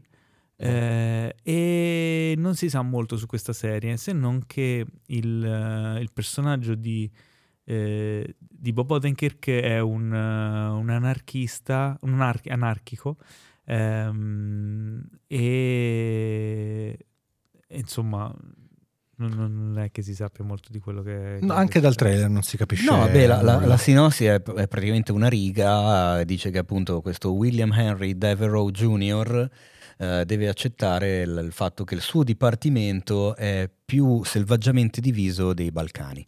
Esatto, non c'è scritto niente. Che dà un'idea di- della cosa, non ma non come- spiega assolutamente niente. Il cast sembra il classico cast, non dico sconosciuto, ma mezzo sconosciuto, che alla fine ti fa dire: Ma, lo sai che questo non l'avevo mai visto, ma è bravo, bravo, bravo. Diciamo che puntano chiaramente tantissimo sulla presenza di Odenkirk. Eh, beh, sì, assolutamente. Prodotta da- dai produttori appunto di Better Call Saul e Breaking Bad, giusto? Sì, Eh e, lo, e lo Sì, scrivono in grandissimo sul teaser, ovviamente. Eh, sì. Eh, Anche, anche la distribuzione dovrebbe essere quella, giusto? Di Breaking Bad e Better Call Saul? Sì, sì, sì. AMC, che cos'è? Sì, sì, è Ok. AMC. Quindi, boh, magari da noi lo- se lo prenderà Netflix. Tra gli Boh, sceneggiatori penso. c'è, mh, c'è, uh, uno degli sceneggiatori di The Office, Mm. Ma scusami, King of the Hill, Eh, ma è- non, è, parecchio. non è che solo uno degli sceneggiatori. che è, è anche... è anche... come si chiama? Toby! Toby, Toby. No! Quindi magari ci lascia pensare che sarà perché allora eh, Bob Oder- Odenkirk è comunque nasce comico. Esatto. Quindi magari eh, tra gli sceneggiatori c'è gente che oltre ad aver fatto roba drammatica c'è chi ha fatto roba comica, magari un dramedy. Mm, eh sì. Eh, perché la, l'altra sceneggiatrice ehm, ha fatto... è una delle produttrici di The Killing e Damage. Eh sì, anche perché la sinossi dice più divisa dei Balcani, una sinossi del genere ti fa capire che più o meno Da una similitudine un po' andare, simpatica. esatto. Boh. Senza dimenticare che comunque, raga, cioè nel senso, con tutto quello che si può dire, sia Breaking Bad che Better Call Saul erano di base drammatiche, Sì, ma quante cazzo di risate ti facevi lo tantissimo, stesso? Quindi, ecco. Anche, cazzara- anche qualche cazzarata l'hanno fatta, Eh. eh, quindi sì. Dalle foto anche più o meno si intuisce un'ambientazione non propriamente drammatica. In America arriverà a metà marzo, da noi non si sa ancora, dipende da AMC che accordi farà, se andrà su Netflix o da qualche altra parte. O tipo l'acquisterà Team Vision in esclusiva e quindi tutti quanti. Eh. Tutto è possibile a questo, a questo punto, ma chiaramente questo è un teaserino, quindi si vede soltanto Sì. Un, un- primo piano di Bob Odenkirk e niente più, quindi eh, vi faremo sapere di più quando sapremo qualcosa di più anche noi. Eh, ma parliamo di- invece di un trailer molto atteso, molto bello, il nuovo film di Ari Aster, Bo is Afraid. Mamma mia. Eh, ragazzi. Produzione di A24 eh, e mm, film eh, parecchio bizzarro dal trailer almeno, molto più bizzarro degli altri film di Ari Aster. Secondo me è la dimensione esatta di Joaquin Phoenix. Questi tipi di film sono la sua dimensione e lui è, performa alla stragrande anche negli altri film, eh, lui è un grandissimo attore, però questi film sono la sua esatta dimensione e già si capisce tantissimo dal trailer. Lui è perfettamente a suo agio, è incredibile come tu, nonostante l'abbia visto come attore, come persona, come personaggio tantissime volte nella tua vita, lo vedi qui e ti dimentichi che lui, anche perché fisicamente è trasformatissimo, è quasi riconoscibile sotto certi punti di vista ed è incredibile. Non, ho parole, dal trailer non vedo l'ora di vederlo. Anch'io, assolutamente, anche perché allora i, i primi due film di Ari Aster, sia Hereditary che Midsommar, mi sono piaciuti tanto entrambi per tanti motivi diversi. Il suo Hereditary, eh, ripeto, è uno degli horror che mi ha più veramente tanto spaventato dell'ultimo decennio, ma senza, mm, proprio senza dubbio. Ma anche Midsommar, Midsommar l'ho trovato inquietantissimo, molto originale. una goccia bene- cinese di film. Va bene che c'era Midsommar. Wicked Man, ci- ne abbiamo già parlato, però, porco cane, qua sembra andare da un'altra direzione, sembra quasi eh, una- un film alla Charlie Kaufman, Mm, come, sì. come, mm, così, come sensazioni, Sì. suggestioni che si vedono eh, a video. È, diciamo, comunicato per adesso come una commedia da incubo con Eh, sì. eh, qualcosa da risolvere, e in- quindi un mistero, una sorta del genere, e in teoria dovrebbe raccontare la vita di questo non incredibile, ricchissimo imprenditore durante vari decenni della sua esistenza. Quindi lo vediamo bambino, lo vediamo uomo, lo vediamo più maturo e lo vediamo anziano. Mm-mm. Di questa cosa però nel trailer è, è tutto un mescolone Incasinato. meraviglioso di, insieme. di sì. immagini e sensazioni impressionanti con questa Goodbye Stranger dei Supertramp che non ha nessun- nessuna attinenza con le immagini perché le immagini cioè, non sono belle spensierate come No. pezzo di Supertramp No, e niente poi da fan di sia di Office che soprattutto cioè nel senso soprattutto per un altro motivo di Only Murders in the Building a un certo punto compaiono uno dopo l'altro Nathan Lane e Amy Ryan e a me ha fatto molto ridere perché sono due attori che comunque si vedono anche in, in Only Murders in the Building e Amy Ryan è la famosa fidanzata di, Di di Michael. Scott Esce eh, il di 21 Office. aprile. 21 aprile. Posso dire il miglior, a livello estetico, il miglior casting di un ragazzino? Cioè, pensavo che fosse lui da giovane. Sì. è impressionante e comunque ha una faccia di un inquietante incredibile eh. È fantastico. Eh, qua si riconferma Ari Aster eh, sull'inquietante dei, dei ragazzini che insomma Domanda. Sì. Dopo Babylon, che ha floppato in America, e eh, Bardo, che ha floppato in America, un altro film eh, molto autoriale di un regista affermato che inizia con la B. Ok. Flopperà anche Boys Afraid? Mm. Beh, oddio, non ha, Sono- non ha nessun presupposto per fallire, ragazzi. Ma poi sono tre cose clamorosamente diverse, dai. Sono dei film particolarmente non convenzionali. Scusa, Babylon, quello che hanno annunciato come il film del secolo. Mm, come flop, il flop del secolo forse. Vabbè, è quello che esce il 19? Sì. sì. Ah, ok. In, Ha Ame- floppato in, in America? America è stato disastroso. Cazzo, Eh, il film del secolo c'era scritto, eh? Sì. Che E l'altro, So, aspetta, io, l'altro? sono- io sono- io non vedo l'ora di vederlo Babylon. Anch'io. L'altro hai Mm, detto? Bardo. ah, Bardo, che vabbè, Bardo non è neanche uscito, è uscito solo su Netflix. Esatto, c'è su Netflix. Vabbè, in America che? comunque non è, non è che è stato un... Non è andato bene? Probabilmente non è stato Ma neanche oddio, a presentato. livello di critica è stato preso un po' meglio di Babylon a quanto leggo Sì. in giro. Eh sì. Eh Però- no, ma vabbè, mia era ovviamente una provocazione. Eh, però sembra che Però ci ecco, sia... parli di Gnarritu, Chazelle e Aster, cioè sono Eh, sì. campionati diversi secondo Hanno me, anche per pubblico, adesso. un pubblico No, sono diverso, comunque, diciamo. sono comunque tre registi che a livello di eh, reputazione Certo. sono in alto. Sì, Tanto però che- Aster è ancora nel giro indie. Esatto. Tra tante virgolette, perché comunque non lo è più, cioè l'indie vero è da Eh, un'altra parte. Esatto, però Ok, sono- anche perché hai Joaquin Phoenix, quindi hanno una reputazione talmente alta adesso da potergli permettere di fare dei film così non convenzionali, dove hanno una libertà artistica che ti Certo. permette di fare queste cose che non viene permessa a tutti, no, no? certo. Però quando hai troppa libertà, a volte poi ti si può ritorcere contro. Quindi io spero vivamente che questo film qui eh, comunque lui abbia ancora il suo piglio autoriale e, e non si perda nelle eh, capito, ne- ne- ne- nei giochi di stile di, di- di- di follia. Ma guarda, secondo me anche il fatto di aver fatto un film dove praticamente, almeno da quello che si vede, i quattro protagonisti sono sempre la stessa persona e un casting abbastanza striminzito, perché non stiamo vedendo e non abbiamo visto 150 nomi illustri, secondo me questa qui potrebbe deporre a suo favore secondo la tua teoria, ovvero magari non è quello che ha fatto Indy che adesso può fare tutto quello che vuole. Mm, secondo me non lo so, non, non incorre in quel rischio, almeno spero. Lo spero vivamente. Come dicevamo, arriverà il 21 aprile, 21 aprile. in America.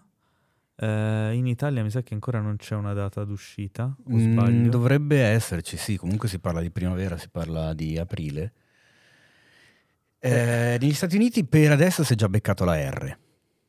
Ah, Quindi, anche se nel- dal trailer forse non sembra, però Ok. il film si è già preso il restricted. Ah. Quindi non potrà ambire ad avere chissà che botteghino.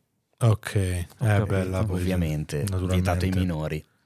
Sì, quello Però sì. io sono molto Curioso, Lo, curioso. lo ero prima. eh, Sì. Tra l'altro, questo film, questo, Bo is Afraid, era il titolo di lavorazione Mm. Che poi era diventato, era cambiato. Il titolo Eh sì, avrebbe dovuto essere Disappointment Boulevard, Ok, che no. non era male. Non è male, però secondo me Boys Afraid è E molto poi è meglio. tornato Boys Afraid. Sì, che è bellissimo poi quando il titolo rimane il titolo di produzione, quello che non si deve sapere nulla, capito? Bello, bello. Sì. E poi abbiamo visto il trailer, ah, eh, sempre comunque eh, A24, Sì, rimaniamo su A24. Incredibili abbiamo visto loro. il trailer di Sharper, che è un film che arriverà il 17 febbraio su Apple, Apple TV+. Plus.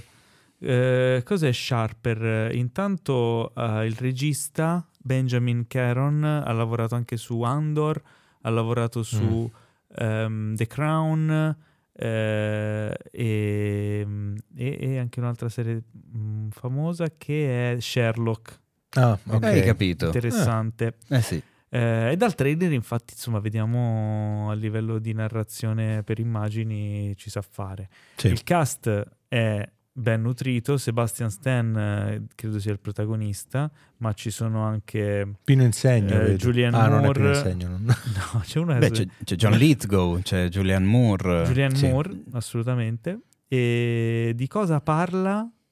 Un artista della truffa eh, attacca milionari I- i- di i- Manhattan. di miliardari. Miliardari, Miliardari. Miliardari di- È vero che ormai i milionari non valgono più niente. Ma sì. La, la locandina dice, Anche tu sei milionario, che cazzo te ne sì, frega. Ma la locandina magari. dice leggi tra le righe.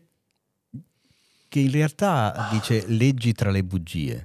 Ah, tra le bugie, scusami, l'ICE, perdonami. Eh sì, è Avevo quella- letto male. è c'è il- il leggi giu- tra le c'è bugie. il gioco di parole. Sì, sì, sì, è vero, è vero, di è vero, è vero. Read between the lines e read between the l'ICE, lines. hai ragione, non, c'avevo- non l'avevo, non avevo letto bene. Devo essere totalmente sincero, non mi ispira proprio. No? No, non è per niente il mio Ah. stile, no, non è per niente il mio gusto, non, non ce la faccio. Sono d'accordo, secondo me questo trailer eh, po' è un mosciarello. po' messo, un po' Sì, confuso, un, un po' po' fuori fuoco. Non so, io l'ho visto super elegante. Eh sì, Comunque ci sono, c'è John Lithgow, c'è Julianne Moore. E a me me però se sono venduto. intrighi per esempio, no, truffe, intrighi eccetera eccetera, non traspare minimamente, an- neanche un minimo secondo me. Eh, ma probabilmente sarà tutto molto giocato sul, Dici? sì, sul sottotesto, sul... come si dice? Sottobosco. Sottobosco. Sì, su Forse sarà tutto delicato, Quello che sembra ma non è. Eh. Mm.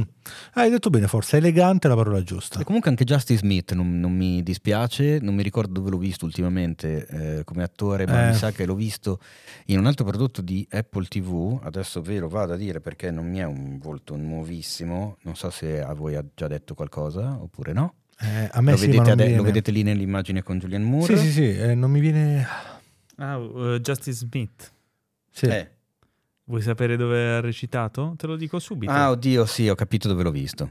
Ah, No, Jurassic niente, World. non- Io non era- Jurassic World. Detective in Pikachu. Esatto, lì che Detective l'avevo Pikachu. visto, era il protagonista di Detective Pikachu. È vero, è vero. Beh, Detective Pikachu, Pikachu capolavoro. Che a me è ragazzi. piaciuto comunque. L'ho amato, l'ho amato. Secondo me gli è riuscito bene. Fantastico. Poi la voce di Ryan Reynolds. eh, Sempre vabbè, gradita. sì, sempre ridere. Comunque, non lo so, a me non ispira molto. Ha ragione Teo, è elegante. Secondo me, quando uscirà il 17 febbraio su Apple TV Plus, eh, se sarà veramente un buon film, Mm. ne riparleremo entusiasticamente. Altrimenti saremo meno entusiasti di Sharper. me... Beh, queste belle cose che dici Paolo. Eh? Sì. Per, Sono per niente palissiano. tautologiche. Sì. Ma cosa, qual è la tua reazione pavloviana se, io Ma- ti se senti eh. questo suono? Eh, mi si gonfia il cuore di gioia e di, e di amore. Mamma mia. Eh? Mi si gonfia il cuore di gioia e di passione. Ho detto un'altra cosa. Eh, vabbè, niente. l'importante è si gonfia il cuore Ti di si è noia. gonfiato qualcosa. Es- Esattamente. E sta tornando il Mandaloriano il primo marzo, stagione 3 di The Mandalorian, eh, serie, show televisivo ambientato nell'universo universo narrativo di Guerre Stellari a cura di John Favreau, Con il mitico Pedro Pascal nei panni del mm, cacciatore di taglie di Mandalore Possiamo chiamarlo Pietro Pasquale. Per E- la scuola. e il piccolo Grogu che è sempre... mm, Possiamo chiamarlo Ciro. no, no. Pietro Pasquale e il piccolo Ciro perché? tornano Ma nelle perché? avventure. Ma perché ce l'ha mai? A febbraio, No, che a Mamma mia, febbraio. raga, non vedo primo marzo. Primo marzo. no? Eh, No, la, eh, prima, sì. la prima puntata dice febbraio. Ma, 2023. ma perché non Mm. capiscono un Il cazzo? tren- 8 marzo meno 7 31 quanto febbraio. fa? Esatto, 8 marzo meno 7 Sì, fa? infatti. Primo marzo. Primo marzo. Esatto. Vabbè, IMDB, dai, glielo perdoniamo.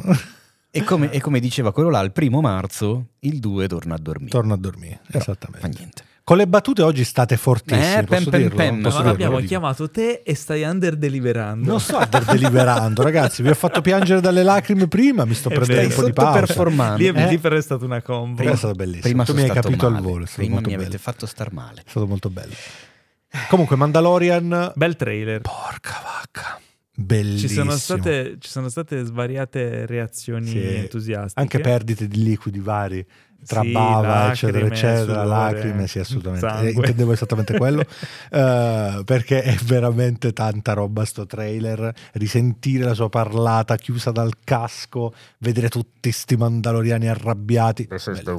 Madonna, bellissimo. E Teo, E poi quel May the Force be with you detto Eh, così. Poi ci sono un sacco di TIE Fighter. Cioè, uh, succede un sacco di roba. E poi Anche vediamo. se, eh, anche se, anche se. anche se. Tutti ballano tranne te. no? Io ho un anche se. Io ho due cose da dire. Ok, allora di che prima la tua prima, io poi dico il mio anche se, poi tu, tu dici la seconda. Allora, la prima cosa che ho da dire è che eh, Piero, che è un grande fan di Mm, Mandalorian, sì. eh, la prima cosa che ha detto fa: Ma perché c'è Grogu? Non si erano separati alla fine Esatto. del- dell'ultimo episodio della seconda? Ora, mm, per chi non l'avesse. Eh, per chi non avesse visto, non dico altro, eh, però qualche la modo, sì. storia continua nella serie The Book of Boba Fett E io non lo sapevo. dall'episodio 5 al 7 che è l'ultimo, quindi gli ultimi tre episodi di The Book of Boba Fett continuano come quasi una sta- stagione 2.5 la storia di The Mandalorian, quindi se anche voi come Piero siete rimasti fermi a The Mandalorian, almeno guardatevi i- gli ultimi tre episodi 5, 6 e 7 di The Book of Boba Fett che sono Mm. tra l'altro guardabili anche In maniera indipendentemente distaccata. dagli altri Assolutamente. ti perdi Io- qualche legame ma non ti perdi Vabbè. niente io più o meno ho fatto così, eh, perché io ho visto i primi due di The Book, Book of Boba roba lì, non riuscivo a reggerla e quindi l'ho mollata lì. Ho detto, vabbè, Eh, senti, vedi. vaffanculo. Perché io amo Boba Fett. Poi quindi- però qualcuno mi ha detto, Teo, guarda che a una certa diventa The Mandalorian 2.5. E ho Ok. detto, da che puntata? Dalla 5? Guardo la la cinque. 5. Allora, perfetto, non ho visto molto la 3 e la d'accordo. 4, sono ancora vivo. Quindi, Ok, cioè, io ho, saltato appunto eh, Book of Boba Fett perché amando tantissimo da sempre il personaggio di Boba Fett, non volevo rovinarmelo come Mm. mi sono rovinato poi successivamente Obi-Wan e Di Darth Vader. E Darth Vader, assolutamente sì. Comunque, vabbè, ritorniamo a The Mandalorian. Eh, mh, non, non sapevo questa cosa qui, recupererò, recuperatela anche voi per non fare una figuraccia come l'ho fatta io.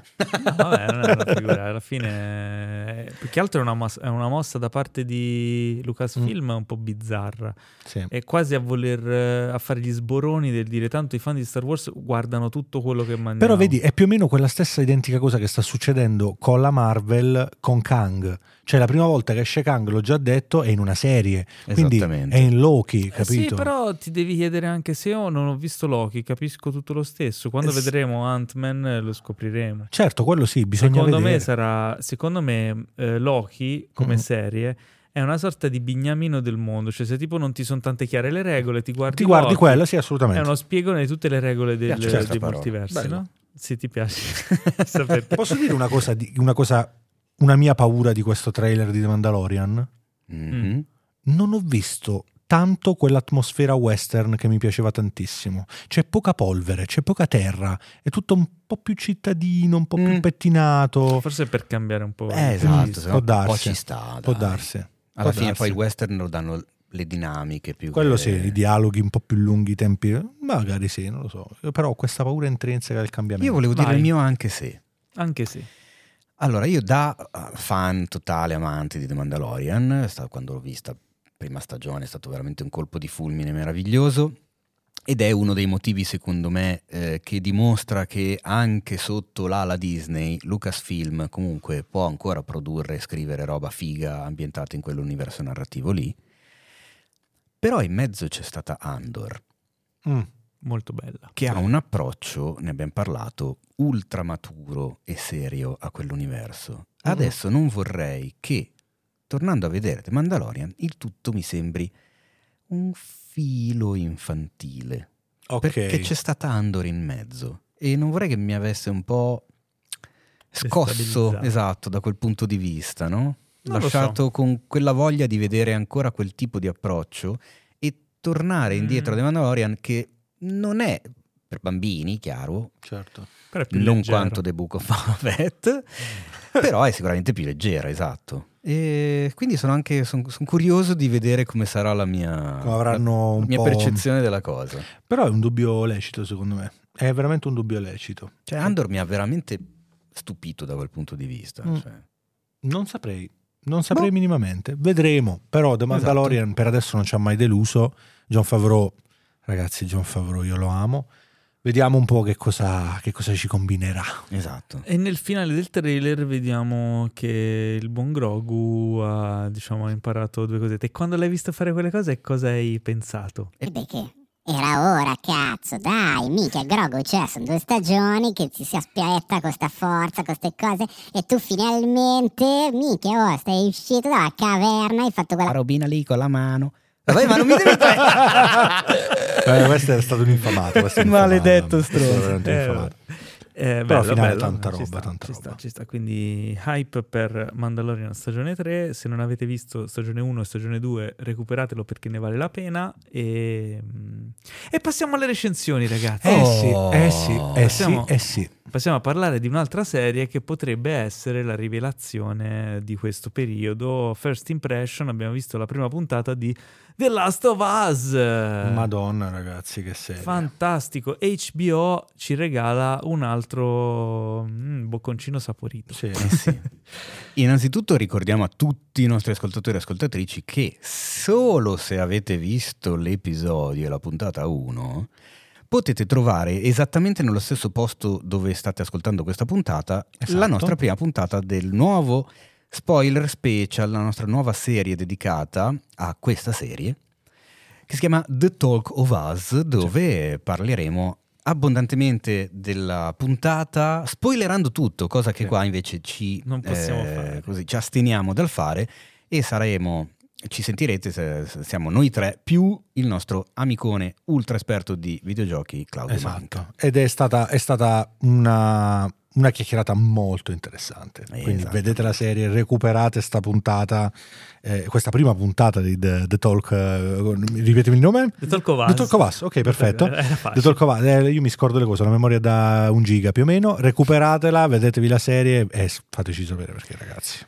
Mi è piaciuta un casino questa puntata 1 e lo dico da non giocatore, da, totalmente- da totale ignorante del videogioco. E per i totali ignoranti, che cos'è The Last of Us? Allora, è un gioco che ha avuto un enorme successo, un gioco Mm. per PlayStation eh, del genere un po' avventura, un po' survival horror. Sì, Eh, in un mondo post-apocalittico il protagonista Joel deve accompagnare questa ragazzina Ellie attraverso questo mondo devastato da, una sorta da di road trip. sì, una sorta di road trip, eh, però non è un'invasione di zombie, è una sorta di Esatto. infezione di funghi strani, insomma il mondo è stato completamente devastato, si sono create fazioni, un, insomma, Però da precisare, non come siamo abituati a vederlo. Non cioè, è una cosa Walking nuova. Ok, non è The Walking Dead, è una cosa Eh, nuova, dategli non, è. Resi- non è Resident Evil, non è- cioè ha un approccio molto più maturo nei confronti dei Bravissimo. Maturo e intelligente, poi l'incipit iniziale. Esatto. Eh, come adattare però in, eh, in maniera, diciamo,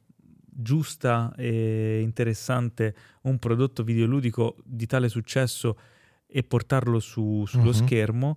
Eh, questa era la gro- gra- grossa incognita e eh, il- la, cosa, la cosa interessante di questo progetto è che gli showrunner, tra i due showrunner, uno Sì. dei due è l'autore della Mm. sceneggiatura del, del videogame. Neil Druckmann. Neil Druckmann. Eh, mentre l'altro è lo showrunner di Chernobyl. Quindi, Mm-mm. insomma, sono a confronto due autori da due mondi Importanti. diversi che si sono Sì. interfacciati, hanno trovato un dialogo interessante tra di loro, hanno proposto la cosa a HBO che è salita a bordo e quindi eh, ci troviamo con questa serie che forse già dal primo episodio si può considerare l'adattamento più maturo, ponderato, interessante e, e un giusto approccio alla- Sì. a- al portare questo, questo progetto su schermo. Sì, perché secondo me strizza l'occhio un pochettino a tutti quanti, a quelli, quelli che hanno giocato il videogame sono felici secondo me di questo prodotto e chi non ha giocato al videogame è felice comunque, perché è interessante, si fa guardare veramente, cioè non riesce a staccargli gli occhi di dosso.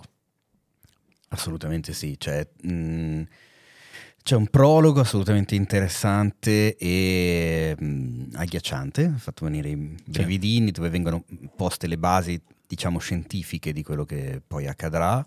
C'è un primo atto della puntata eh, reso in maniera incredibile, io mi sono emozionato veramente tanto, eh, mi ero già appiccicato ai personaggi dopo pochissimi minuti che eh, li conoscevo.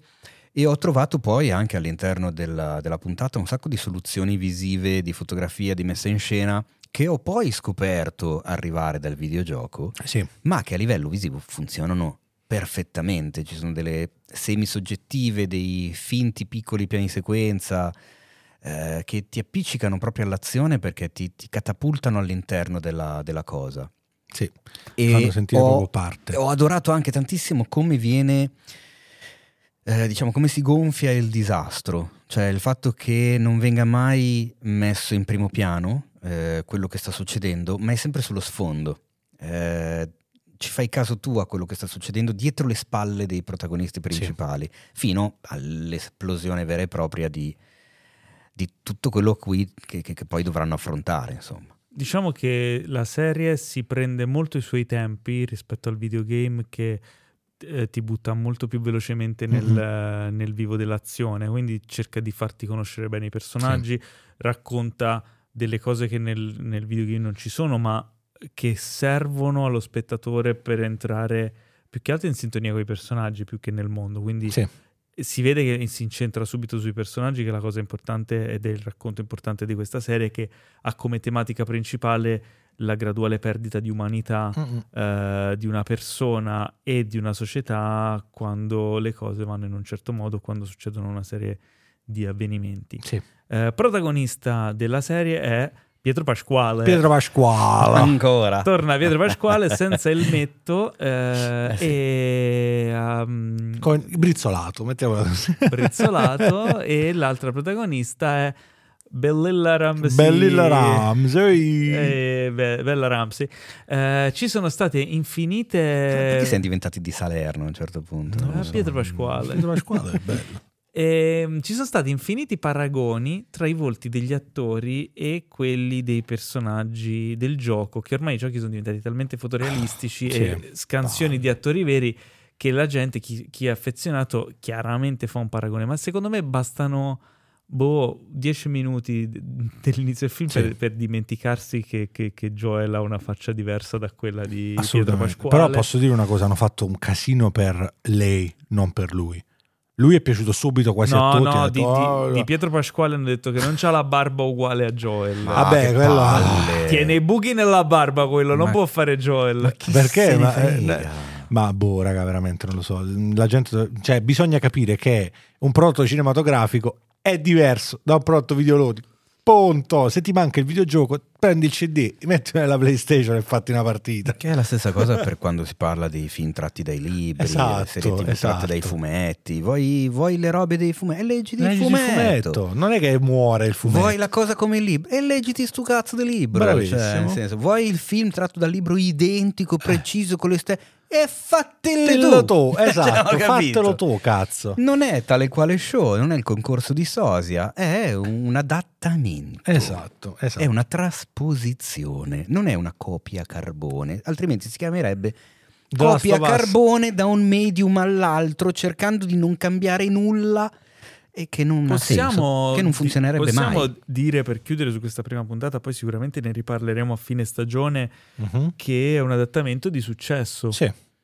Secondo me sì, per adesso sì. Ma per quello che ho letto oggi in giro, anche facendo la, diciamo, la promo alla, nostro- alla nostra serie spoiler special che è iniziata, eh, le reazioni sono Buono. Quanto ho letto, tipo, boh, ti potrei dare così a occhio un 95-98% di reazioni entusiaste. Sì, quindi- anche, e- era parecchio tempo che io non leggevo anche recensioni da diverse persone, tutte dello stesso parere. Cioè sono tutti fomentati. Pochissima gente ha criticato in maniera pesante, mentre invece di solito adesso si aspetta quasi la serie con hype per distruggerla. Esatto, è vero. Invece qui non c'è niente da dire. E la cosa bella è che li ho letti sia da quelli come me che dicono Mm. ah io non conoscevo il videogioco, Sì. la prima puntata mi è piaciuto un casino, sia da quelli che dicono io sono fan del videogioco, lo conosco a memoria e mi è piaciuto un Sì, casino. è vero, è vero. Poi, chiaro, ci sono delle voci contrarie, come sempre, e come Ma anche ovvio. giusto che ci sia, No, ci- almeno. perché n- n- niente piace a tutti, neanche la Nutella, quindi figurati. Madonna, per non piacerti Quindi- la Nutella. Possiamo dire un risultato estremamente positivo,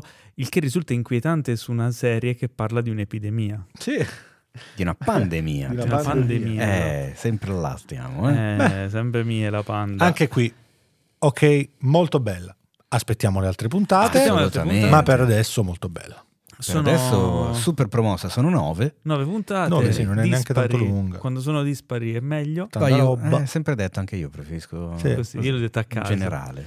Quindi tra otto settimane sc- scopriremo, insomma, tireremo le somme, ne riparleremo e faremo una recensione vera e appropriata. Intanto vi consiglio, se la seguite, appunto di ascoltare anche gli spoiler special dove faremo degli approfondimenti sui tanti easter egg nascosti nelle puntate, retroscena. Ci potete inviare le vostre domande, le vostre riflessioni e noi ne, par- ne discuteremo e quindi andremo un po' a sviscerare e a trovare anche dei piccoli dettagli che possono esservi sfuggiti. Quindi of Us è il programma che fa per voi. Yeah.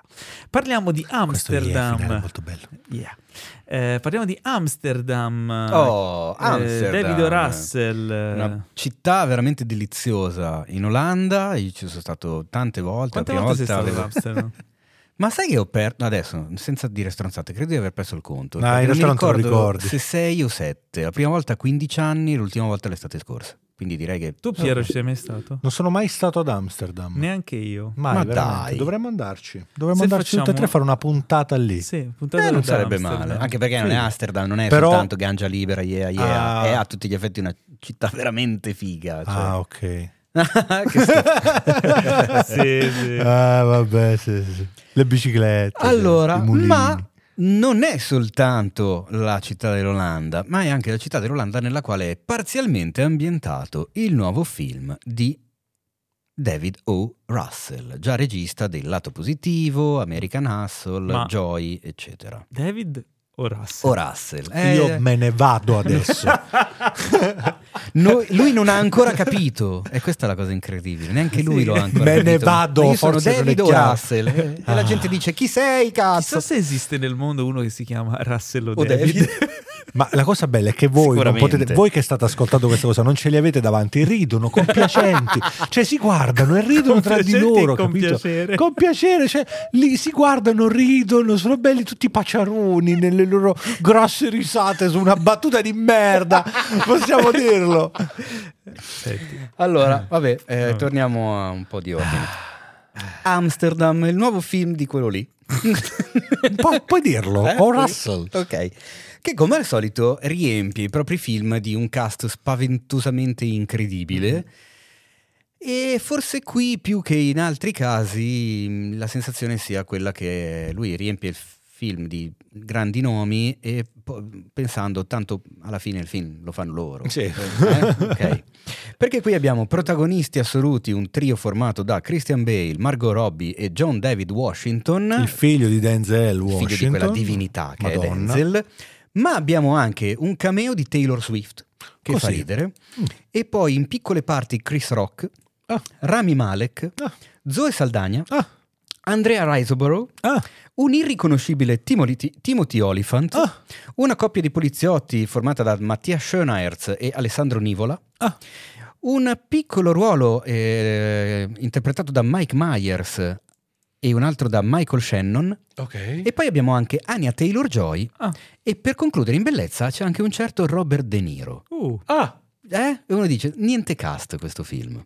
Sarà costato 6 euro. Esatto. Eh, in breve, di che cosa si parla? Siamo mh, negli anni 30 e questi tre protagonisti vengono coinvolti in una storia dove devono, bene o male, eh, sistemare e scoprire chi c'è dietro Mhm. all'organizzazione di un colpo di Stato nei confronti del presidente Franklin Roosevelt Oh. degli Stati Uniti d'America per rovesciarlo e instaurare una dittatura. Ok. Questi a grandi linee.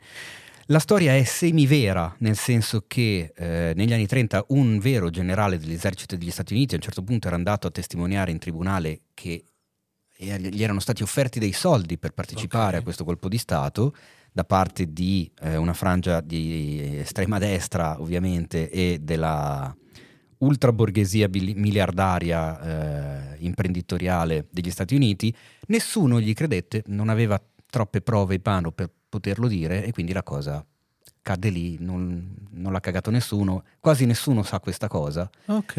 E quindi diciamo che questo film segue un po', vuole un po' raccontare il dietro le quinte di questa storia che Oh. in realtà non ha mai avuto una grande eco. Beh, tanta roba. Ehm, Tanta roba. La fotografia è dell'eccezionale Emanuel Lubezki, che voi avete presente per i film con Terrence Malick, film Mm. Sì. con eh, Alejandro Ignarritu, come Birdman, come Revenant. Un signorino che ha vinto tre Oscar di fila alla fotografia. Vabbè, giusto- Giu- giusto così.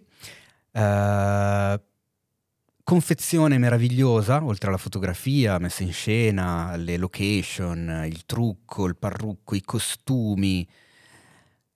Il problema gigante, secondo me, Ti stavo è, aspettando.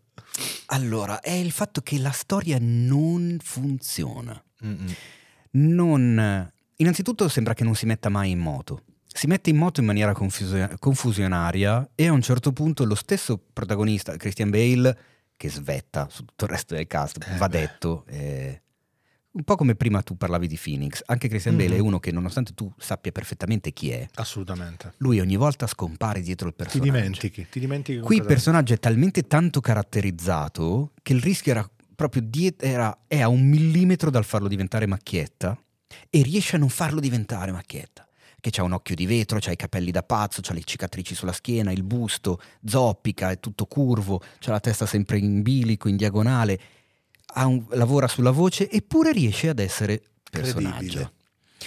Il resto del cast è comunque in gamba. Margot Robbie è molto brava. John David Washington, al contrario, lavora in sottrazione. Margot Robbie è, diciamo, un po' l'ennesimo suo ruolo, un filo sopra le righe, esatto, Eh, sì. che fa quella, fa l'artista dadaista, l'infermiera di guerra. Mm. Quella un po' così, un po' matterella, affascinante per quel motivo lì. Bale, ve l'ho appena spiegato, fa il dottore. Grandioso. Dopo... Ah, aspetta, sto- mi sto incasinando. I, Bale e Washington sono, parole tue. esatto, Bale e Washington sono due soldati della prima guerra mondiale che Ok. Si trovano in Francia, ultra feriti, tutti e due vengono curati da questa infermiera che poi si scopre non essere francese ma essere americana, Margot Robbie. Ok. Passano del tempo ad Amsterdam a vivere in tre, fondamentalmente. Due sono una coppia, il terzo no, ma passano le, le giornate insieme, ballano, passano tutto quello che vuoi, eccetera, costruiscono un rapporto. A un certo punto due devono tornare indietro, lei rimane lì, passano vent'anni e ci si trova eh, nel 33 in cui si mette in moto tutta la questione la di cui questione, parlavo ok. prima. Se mi sto incasinando è perché anche il film è così. È un po' incasinato. Perché inizia nel 33 e poi a un certo punto ti dice, letteralmente, la voce fuori campo è il personaggio di Bale, ma che confusione, vediamo di mettere in ordine le cose. E tu dici, "Oh, ok, grazie, bene. perché effettivamente sì, era un po' un bordello. E ritorna al 1918 quando c'era la guerra. Madonna. Per poi farti una lunghissima digressione in flashback, per poi tornare al punto in cui si era interrotto prima e rimettere in moto le cose, con personaggi che tornano, rientrano. Ok. Ogni tanto ne spunta fuori qualcun altro. Un Il problema casino. del film, secondo me, è proprio a livello di ritmo, di, di montaggio soprattutto. Io sono assolutamente certo che se prendessero il girato del film e gli dessero il report di edizione, dove ci sono segnate le buone, gli scarti, le riserve, e gli, e gli danno a 10 montatori diversi nel mondo, secondo me è molto probabile che eh, avremmo 10 film molto più belli di quello che hanno tirato fuori adesso. Sì. E non riesco a capire perché. Perché è un'occasione incredibilmente mancata. Poteva essere uno dei film più interessanti e fighi dell'ultimo anno, ma non ce la fa perché la storia sembra scritta da Wes Anderson. eh, Che però non è ancora diventato Wes Anderson. No, è che senza mai esserlo, cioè Sì. i personaggi non hanno quell'estrema caratterizzazione che hanno i personaggi di Wes Anderson, ma rimangono sempre un passo indietro. Mm. E ha tanto che ricorda i fratelli Cohen. Ma Eh, senza so. avere quel graffio e quella satira, Anche quel grottesco. quel grottesco e quel ritmo che hanno i film dei fratelli Cohen. Oh, e il cast anche dei fratelli rimane Coen. un passo indietro. E cioè, Certo. c'è sempre quella cosa che mentre lo vedi dici... Potrebbe "Mm". essere, ma non è. Esatto. Co- perché non funziona? Sì, sì. Perché cazzo non funziona una roba del genere? Ed è particolare ed è un peccato. Non mi sento di distruggerlo o di Ok. sconsigliarlo addirittura, ma non mi sento neanche troppo di promuoverlo o di lodarlo. Quindi sta perfettamente nel... È un film che piacerebbe molto a Thanos. Cioè, nel senso, se mi chiedessi il voto da 1 a 10, gli darei un 5 preciso. Un voto da 1 a 100 è 50. Cioè, sai proprio... Perfetto, sì, la Sta metà. lì perché non è né troppo in là né troppo in qua. In equilibrio perfetto. Si Però chiama- con la storia che aveva, con il cast che aveva, con le, le specifiche tecniche che aveva, uno dice: come cazzo sei riuscito a fare un film che fondamentalmente non ce la fa? È intelligente ma non si applica. È un. È Mediocre. strano. No, non è neanche mediocre. è nella quello. media, nella No, è, media. Non- la, è cioè- la sua eh, definizione letterale. Mediocre nella sua definizione letterale. Letterale, sì. Mm, È nella no, media, perché dai. ce l'ha delle cose che non lo sono. E quindi non, cioè, non te lo saprei veramente definire. Un'occasione è un, mancata. È un grosso peccato. Ecco. Ok. Peccato. con questa musica che poi accompagna praticamente tutto. Cioè, sembra di vedere tan- una sorta di enorme, gigantesco, lunghissimo videoclip che non Mm. prende mai vita, Ok. che non inizia mai e soprattutto non finisce mai, ragazzi. C'è un epilogo che ha tipo 4-5 finali diversi, uno più lungo dell'altro. A un certo Eh. punto sei lì che dici: Basta. Ho capito che è finito così il film. Non, non continuare a, a sottolinearmi questa cosa perché l'hai già detta. Sì. E quando Vabbè. pensi che sia finito il film, ne succede un'altra che ribadisce quello che hai appena visto. Ma non lo fa per un minuto come chiusa Iea. No, va avanti per altri dieci minuti. E tu dici: Ho capito che è È un, finito. è un po' basta." come questa recensione. Esatto. Ok. E io volevo rappresentare questo film con la mia recensione, ragazzi. Allora Vabbè, ci sta. questo è un tocco di genio. Vabbè, un peccato. È veramente, è veramente strano. È più bella la tua recensione Del film. Consigliato agli amanti di Christian Bale, guardatelo assolutamente in lingua originale. Il suo personaggio è meraviglioso. Margot Robbie? Eh, Margot Robbie, mi spiace dirlo, ma fa Margot Robbie. Cioè, io ogni tanto vorrei vederla in cose più simili a Tonia. Qua è un po' l'ennesimo personaggio ye di Margot Mm. Robbie. eh? Ok. Mm. Vabbè. Va bene, questo era Amsterdam che trovate su Disney Plus. Disney Plus. Eh, sempre su Disney Plus potete trovare Ecco a voi i Chip and Dales. Allora, io l'ho, l'ho chiamato prima col titolo originale Welcome to Chip and Dales, in italiano Ecco a voi i Chip and Dales. Eh, è una serie TV. eh, io ho visto il primo episodio, quindi questo è un first impression, ma molto promettente. Il protagonista è Kumail Nanjiani che interpreta eh, il personaggio realmente esistito Somen Banerjee che ha fondato il gruppo di spogliarellisti maschili Chip and Dales, ma la sua storia è alquanto travagliata. Eh, pilota molto bello della serie, che tra l'altro è una serie che aveva debuttato in America su Hulu, quindi diciamo è su Mm. Disney Plus, ma è la parte matura, ma come anche Amsterdam fa parte insomma di quella della zona per adulti. Ehm, è, un, è la storia di questo, questo indiano che ha una grande voglia di emergere, una grande voglia di vivere il sogno americano. Lui parte da commesso di un piccolo mini market e mette da parte ogni soldo che può per sfondare, per cercare di sfondare come imprenditore. E una serie di. viene accerchiato da una serie di personaggi paradossali. Siamo eh, negli anni Ottanta eh, che lo circuiscono, che tentano con lui di fare cose, insomma, e si ritrova in qualche modo invischiato con questo, nel nel possesso di questo locale che poi de- decide di animare e di spogliare listi maschili perché eh, a Los Angeles non esisteva nessun Che locale di spogliare per per donne. sole donne, Mm-mm. ma tutti gli spogliari erano, erano tutti per le Grande per le donne. imprenditore. Quindi da questa idea iniziano poi una serie di vicissitudini eh, assurde, nonostante sia una storia vera. Cioè, t- quando la realtà supera la fantasia. Mm. E il- nel primo episodio succedono già così tante cose. Ok. E poi è- è- c'è sempre di base questa sorta di, di storia di rivincita, no? di Mm. storia di- dell'underdog, il sottocane americano. Eh beh sì, Eh, il che- che- sottocane. esatto, che, che Certo. sempre eh, piace agli americani, piace a tutti vedere queste storie. Però in questo caso potrebbe essere un qualcosa più dalle parti magari anche di, Mm.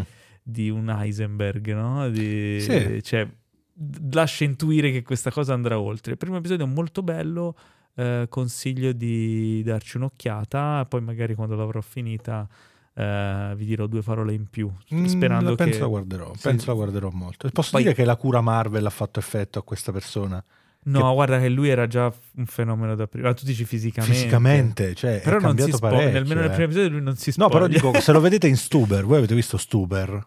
Eh, sì. Allora, in Stuber lui è Con piccolino, Dave Bautista. esatto, con la pancetta, eccetera, eccetera, bello tranquillo. Poi lo vedi dopo la cura Marvel e cazzo, c'ha una mascella che sembra sto tavolo. Cioè, Sì, beh, è Kumail forte, dai. Kumail è, È bravissimo, bravissimo. Tra l'altro, vi racconto questo aneddoto perché poi con Piero tiriamo sempre fuori questi aneddoti Mhm. strani.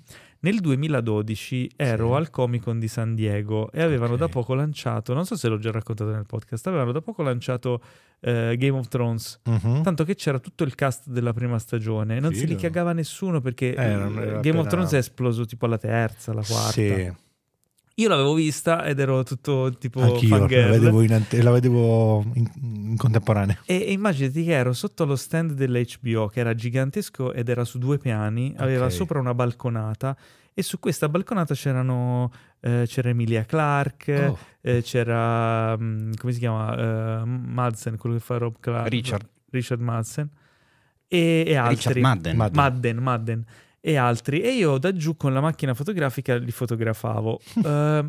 Sa l'anno scorso, poco tempo fa, riguardando le foto vecchie, stavo C'era lui. guardando le foto di- di- di- del cast di Game of Thrones e l'intervistatore era Kumail Nanjiani. No, vabbè. Era, era per il web, tipo una testata web a fare le interviste ed era figo. giovanissimo. Che figa l'America sotto sto punto di vista, raga.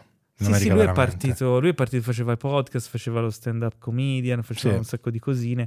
Poi è esploso con Silicon Valley, non so se l'hai vista, se no Sì. te la straconsiglio. eh, serie comedy HBO. E, e poi da lì, insomma, ha fatto... Però l'America è figa anche per questo. Cioè, puoi fare tutto quello che vuoi, poi ti ritrovi a fare, puoi fare cinema, puoi fare quello che vuoi. Fantastico. Sì. E quindi eh, ecco i Chip and Dale, la trovate su Disney Plus. Ecco a voi i Chip and Dale. Su Disney Plus eh, promette bene, promette molto bene. Eh, inoltre, eh, eh, io e Teo abbiamo visto eh, Io sono Lillo, la serie su eh, questa volta su Prime Video, serie italiana, comedy, che è uno spin-off di LOL, volendo. Sì, eh, più o meno. Allora, io non l'ho ancora finita, sono a metà, ma mh, ci sto rimanendo molto piacevolmente sorpreso. Sono Lillo, scusa, Sono non Lillo. io sono Lillo. Sì, sì, sono sì, sì. Lillo. La storia banalmente, eh, ovviamente il protagonista assoluto Pasquale Petrolo, detto Lillo della coppia Lillo e Greg, ma che ultimamente sta avendo molto, mh, molta fama e molto successo anche in singolo, proprio grazie alla sua partecipazione a LOL e a tutto il resto. Eh, è una sorta, diciamo, con tante virgolette di Birdman all'italiana, nel senso Mm. che eh, Lillo a un certo punto si trova a dover affrontare la sua fama eh, esplosa da un, da un- come si dice, da un momento all'altro, nonostante 30-40 anni di carriera Eh, tra radio, radio, teatro, televisione, io loro li ho sempre amati. Sì. Ho avuto la fortuna di lavorarci quando mh, la facevo Vittor Vittoria. Lillo è una potenza della natura. E, e a un certo punto Posamen, questa sorta di finto supereroe buffo che si è inventato per LOL, prende vita Mhm.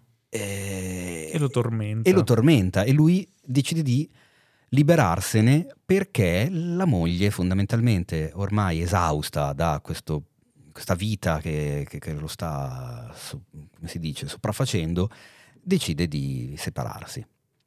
E anche per, anche per i suoi comportamenti infantili, perché comunque il personaggio di Lillo è un po' sopra le righe, non sa gestire le situazioni, si va a invischiare in cose folli. eh, chiaramente è sopra le righe. Cioè Lillo, in questa serie Lillo è un personaggio sopra le righe in un mondo eh, semirealistico Mhm.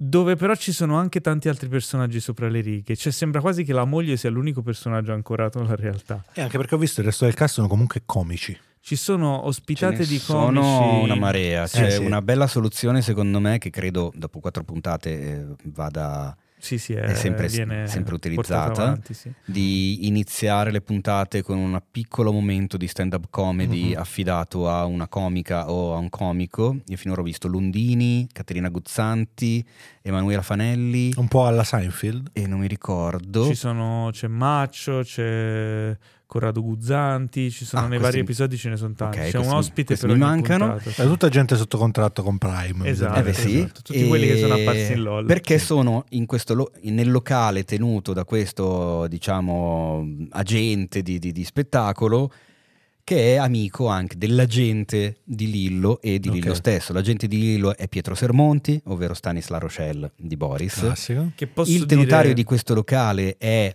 mm, Paolo eh, Calabresi. Calabresi, ovvero Biascica, Biascica. di Boris, eccetera.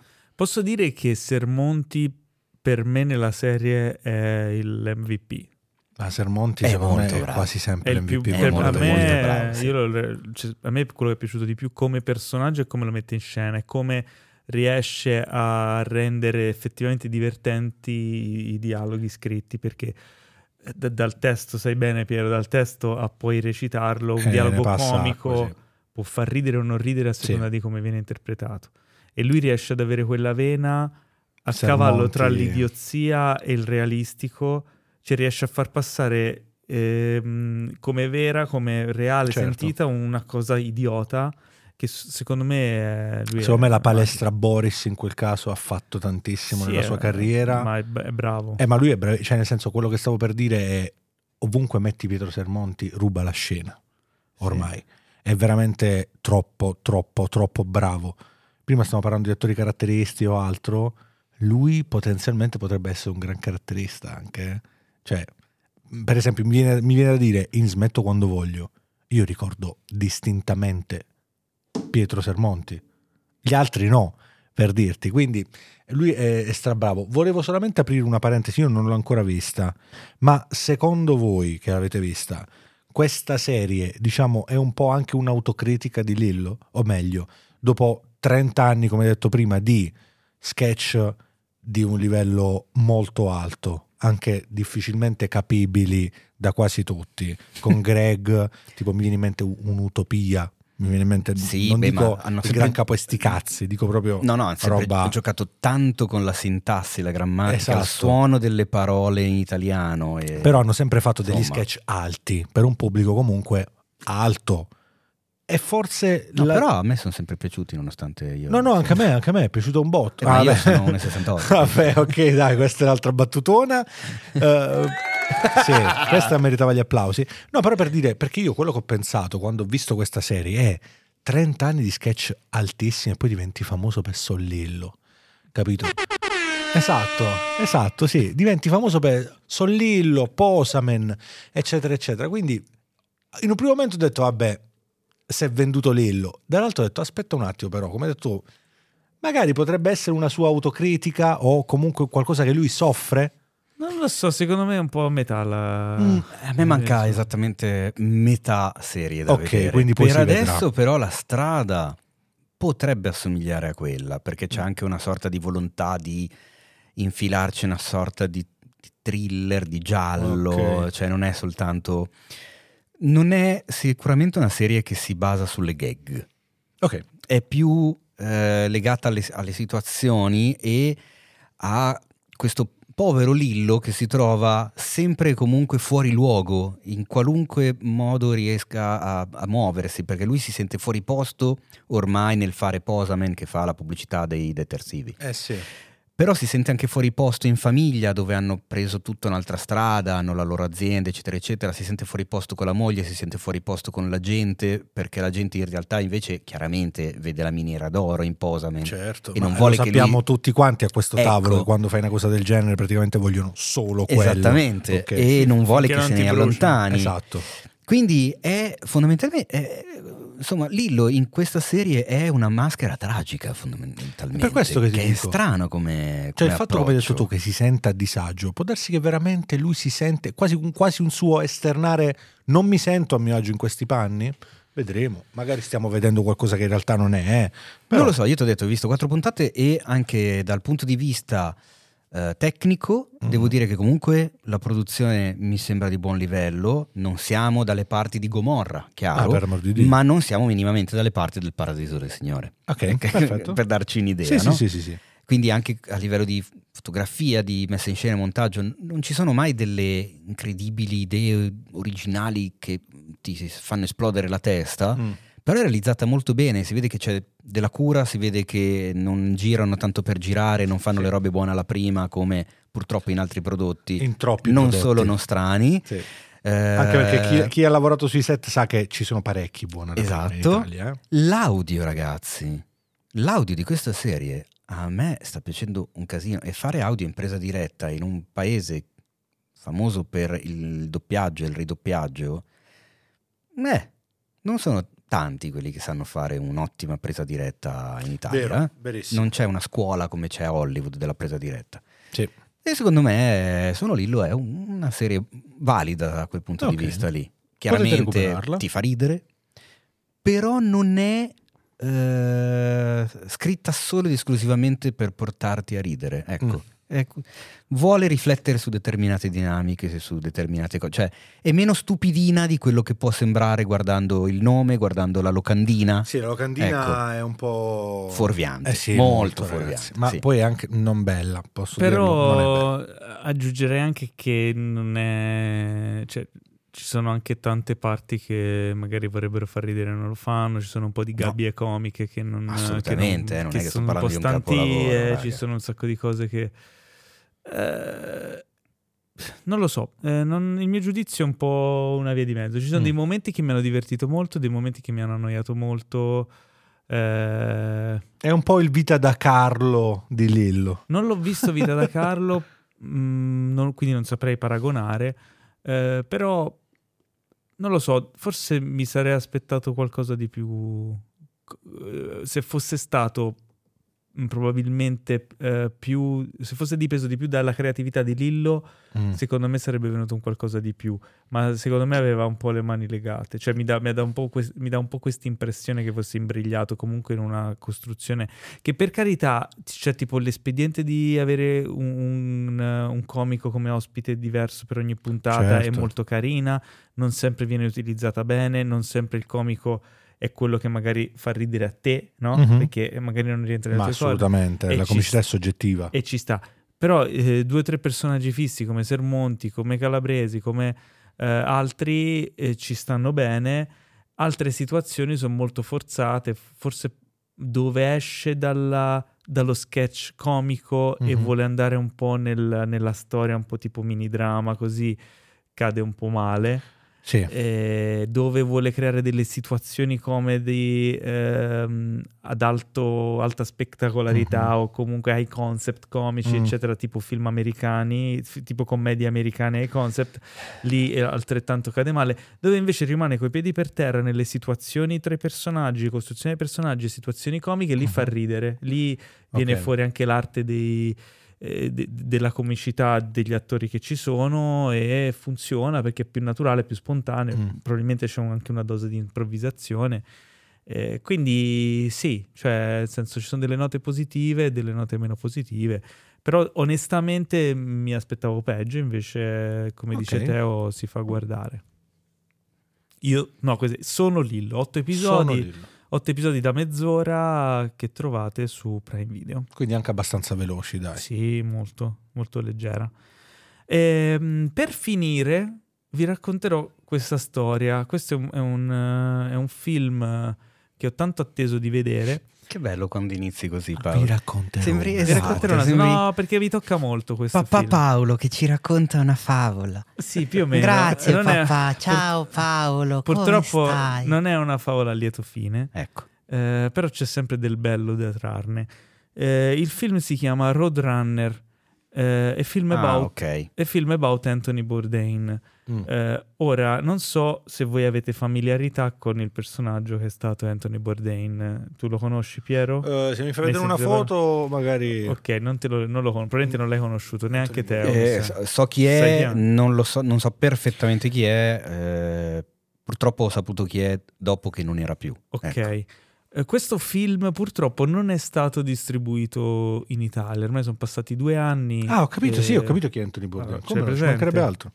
Eh, non è stato distribuito in Italia questo documentario, o almeno non ancora, però è possibile trovarlo anche su Amazon Italia in, eh, in formato fisico, Ah. oppure eh, se no con, eh, insomma, su piattaforme streaming in inglese.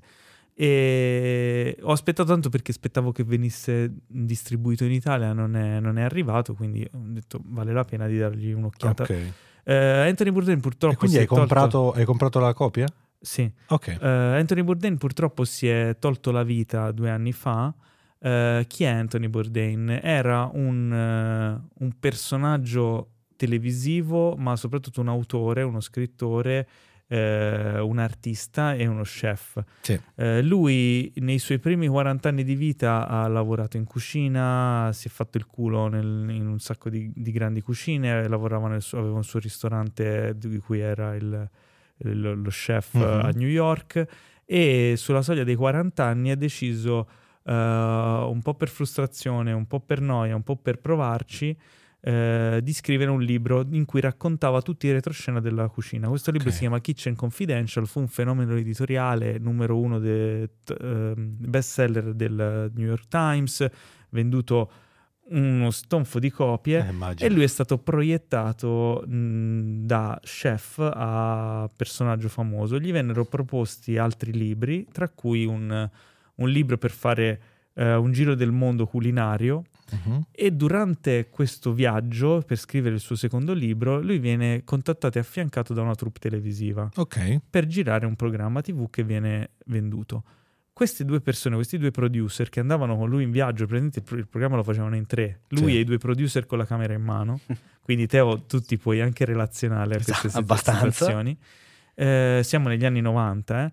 Eh, lui in pratica crea nel corso di, di quest'anno il suo stile eh, di narrazione, chiaramente sbagliando, con tante difficoltà, eccetera. Immagino. E quelle due persone diventano i suoi partner di vita perché da lì danno vita a, a tre serie di successo eh, di- composte da tante stagioni, ha uno stile narrativo documentaristico incredibile, vero, passionale.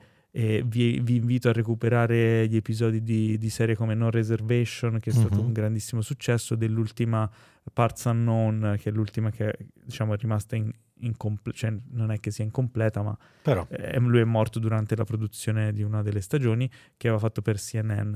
Ehm, è raccontato tanti posti nel mondo, anche posti più sfortunati o sconosciuti, in una maniera molto vicina alla gente, molto vicina alle culture, molto vera, molto eh, appassionata e con, un- con uno stile abbastanza unico.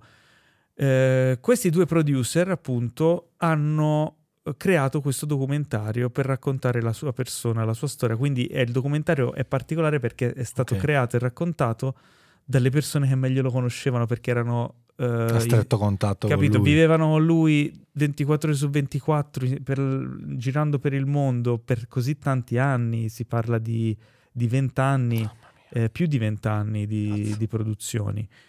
Eh, e la sua troupe, ci sono interviste alla sua troupe, gente che ha lavorato con lui per oltre 10 anni eh, e riescono, secondo me, a, mm, a raccontare e a sviscerare. a- a- poi tenete presenti che loro avevano tutto il girato, Eh tutte le parti tagliate, tutto il materiale girato in, in anni sulla strada e quindi conoscevano a memoria quello che era successo perché era quello che era successo a loro. vero. C'è un documentario che ha un punto di vista unico perché veramente è, è raccontato da lui quasi, cioè è, è principalmente raccontato da lui con i commenti delle interviste di- delle persone che più gli erano vicine. Ok. E, e questo fa sì che si veda uno spaccato unico, uno spaccato fatto di piccole note di outtake magari di una puntata dove però noti quel particolare che poi diventa significativo eh, nel racconto no, de- de- de- Certo. de- del quadro complessivo della sua vita, del suo personaggio e di come eh, ha sofferto anche perché lui comunque aveva, lui aveva avuto problemi di droga Mhm. eh, in gioventù e, questi, insomma, le sue dipendenze le aveva completamente tagliate con il successo, col lavoro, e- però era diventato dipendente da qualcos'altro, dipendente dall'adrenalina del lavoro, dal, da- dal, mm, insomma, lavorare, creare, scrivere e poi dipendente dalla famiglia perché lui comunque aveva avuto una figlia, si era dedicato tanto, insomma è una storia complessa, una- è un personaggio complesso, un personaggio eh, che ti lascia qualcosa Anche per come è uscito di scena comunque complesso. no? e, e soprattutto per, eh, sia per tutti i fan come me che sono rimasti scioccati quando si è tolto la vita, sia per chi magari non lo, non lo conosce e vuole approfondire, e poi magari si andrà a recuperare una qualsiasi delle puntate dei suoi programmi che, che sono veramente ogni puntata è un documentario, sono bellissimi. Eh, vale la pena di mh, che, che esista questo documentario per raccontare Anthony Bourdain, quindi Roadrunner e film about Anthony Bourdain. Se come me eh, siete fan eh, di Bourdain, eh, vi consiglio in qualche modo di, di andare anche contro le avversità della distribuzione italiana e recuperarlo. Eh, se non lo magari spero venga distribuito magari dopo, questo, dopo questa recensione qualcuno si Magari. deciderà a distribuirlo anche in Italia magari su una piattaforma e, e sarà più facile per tutti recuperarlo e conoscere E dove si può, si può comprare su Amazon? su Amazon c'è Ok. eh, purtroppo è un personaggio che in Italia non è molto famoso Mhm. perché i suoi programmi in Italia sono arrivati poco. Sì. Credo che sia arrivato qualcosa su Sky. Credo ma su che la Sky sua fama in Italia sia legata semplicemente alla relazione con Asia Argento. Sì, che Sì, è- anche. è una nota proprio di diciamo, spigolo, È una cioè. nota a margine, cioè se ne parla anche nel documentario eh, ed è molto complessa. Però io l'avevo la visto su. Sky lui. L'avevo qualcosa su Sky No, era no. Reservation era- c'era su Sky, se, Sì. non, se non sbaglio. Eh, forse l'ultimo programma su essendo di CNN, forse non è stato adattato in italiano. Mi sa so. di no. Eh, comunque, Roadrunner eh, mi è, mi è molto piaciuto, mi ha molto toccato. Questa era l'ultima recensione di questa puntata. Eh, ricambiamo tono. eh. Sì, Siamo ricambiamo istantaneamente tono. E è giunto il momento di salutarvi ehm, e di, insomma, di darvi Di appuntamento. Ci salutiamo, ci diamo appuntamento alla prossima settimana con una nuova puntata Salutare del chi? podcast. I Tutti. nostri ascoltatori. Ah, qui tu- ah, ah, di- c'è basta, finito? è pieno di ascoltatori. Di già. Ah, Vuoi dire, se qualco- vuoi dire qualcosa di particolare? Sì, veramente io volevo dire che alla fine mi sono rotto il cazzo di fare sta Eh. puntata e Che cioè, volgarità. eh, ho capito, però me sono tre ore che siamo qua a registrare, uè nani, Sai che tu quando andava a lavorare, ma... Ah, se l'aspettava, eh, se l'aspettava. Sono, sono due ore e dieci comunque. Sì, Ah, due ore e dieci dai, siamo tenuti light oggi, dai. Quindi eh, un saluto a Piero Madaro Grazie mille ragazzi, grazie a voi come sempre, un saluto a tutti gli ascoltatori. che potete seguire Sì. Su Instagram. Per- per strada. at- Su Instagram at Piero Madaro, molto semplicemente. Non è che su Instagram è Madaro. No, no, no, sempre Madaro. Ok. C'è la spuntina blu, quindi non potete... Sto flexando. Se la sta sto flexando. Ah, Sto flexando da morire, ragazzi, sto veramente flexando. sì. Eh, beh, A te ce l'hai la puntina blu? no. Ah, come mai? Perché sono dei figli di puttana! Bastardi. Allora, eh, salutiamo gli amici di Instagram Sì, assolutamente. e di Facebook. Tanto per come sono sul pezzo sicuramente non ci stanno ascoltando. Esattamente. Anche perché se ci stessero ascoltando avremmo tutti la spunta blu. esatto. E quindi un saluto anche da Teo Yusufian. Ciao, Oggi- mi raccomando, seguiteci e ascoltate anche tutte le altre 200.000 puntate. Oggi sei particolarmente pettinato, Teo. È vero. Bravo. Ma, vabbè, ma veramente? Ciao. A me non sembrava. Questo podcast è stato presentato da The Best Blend,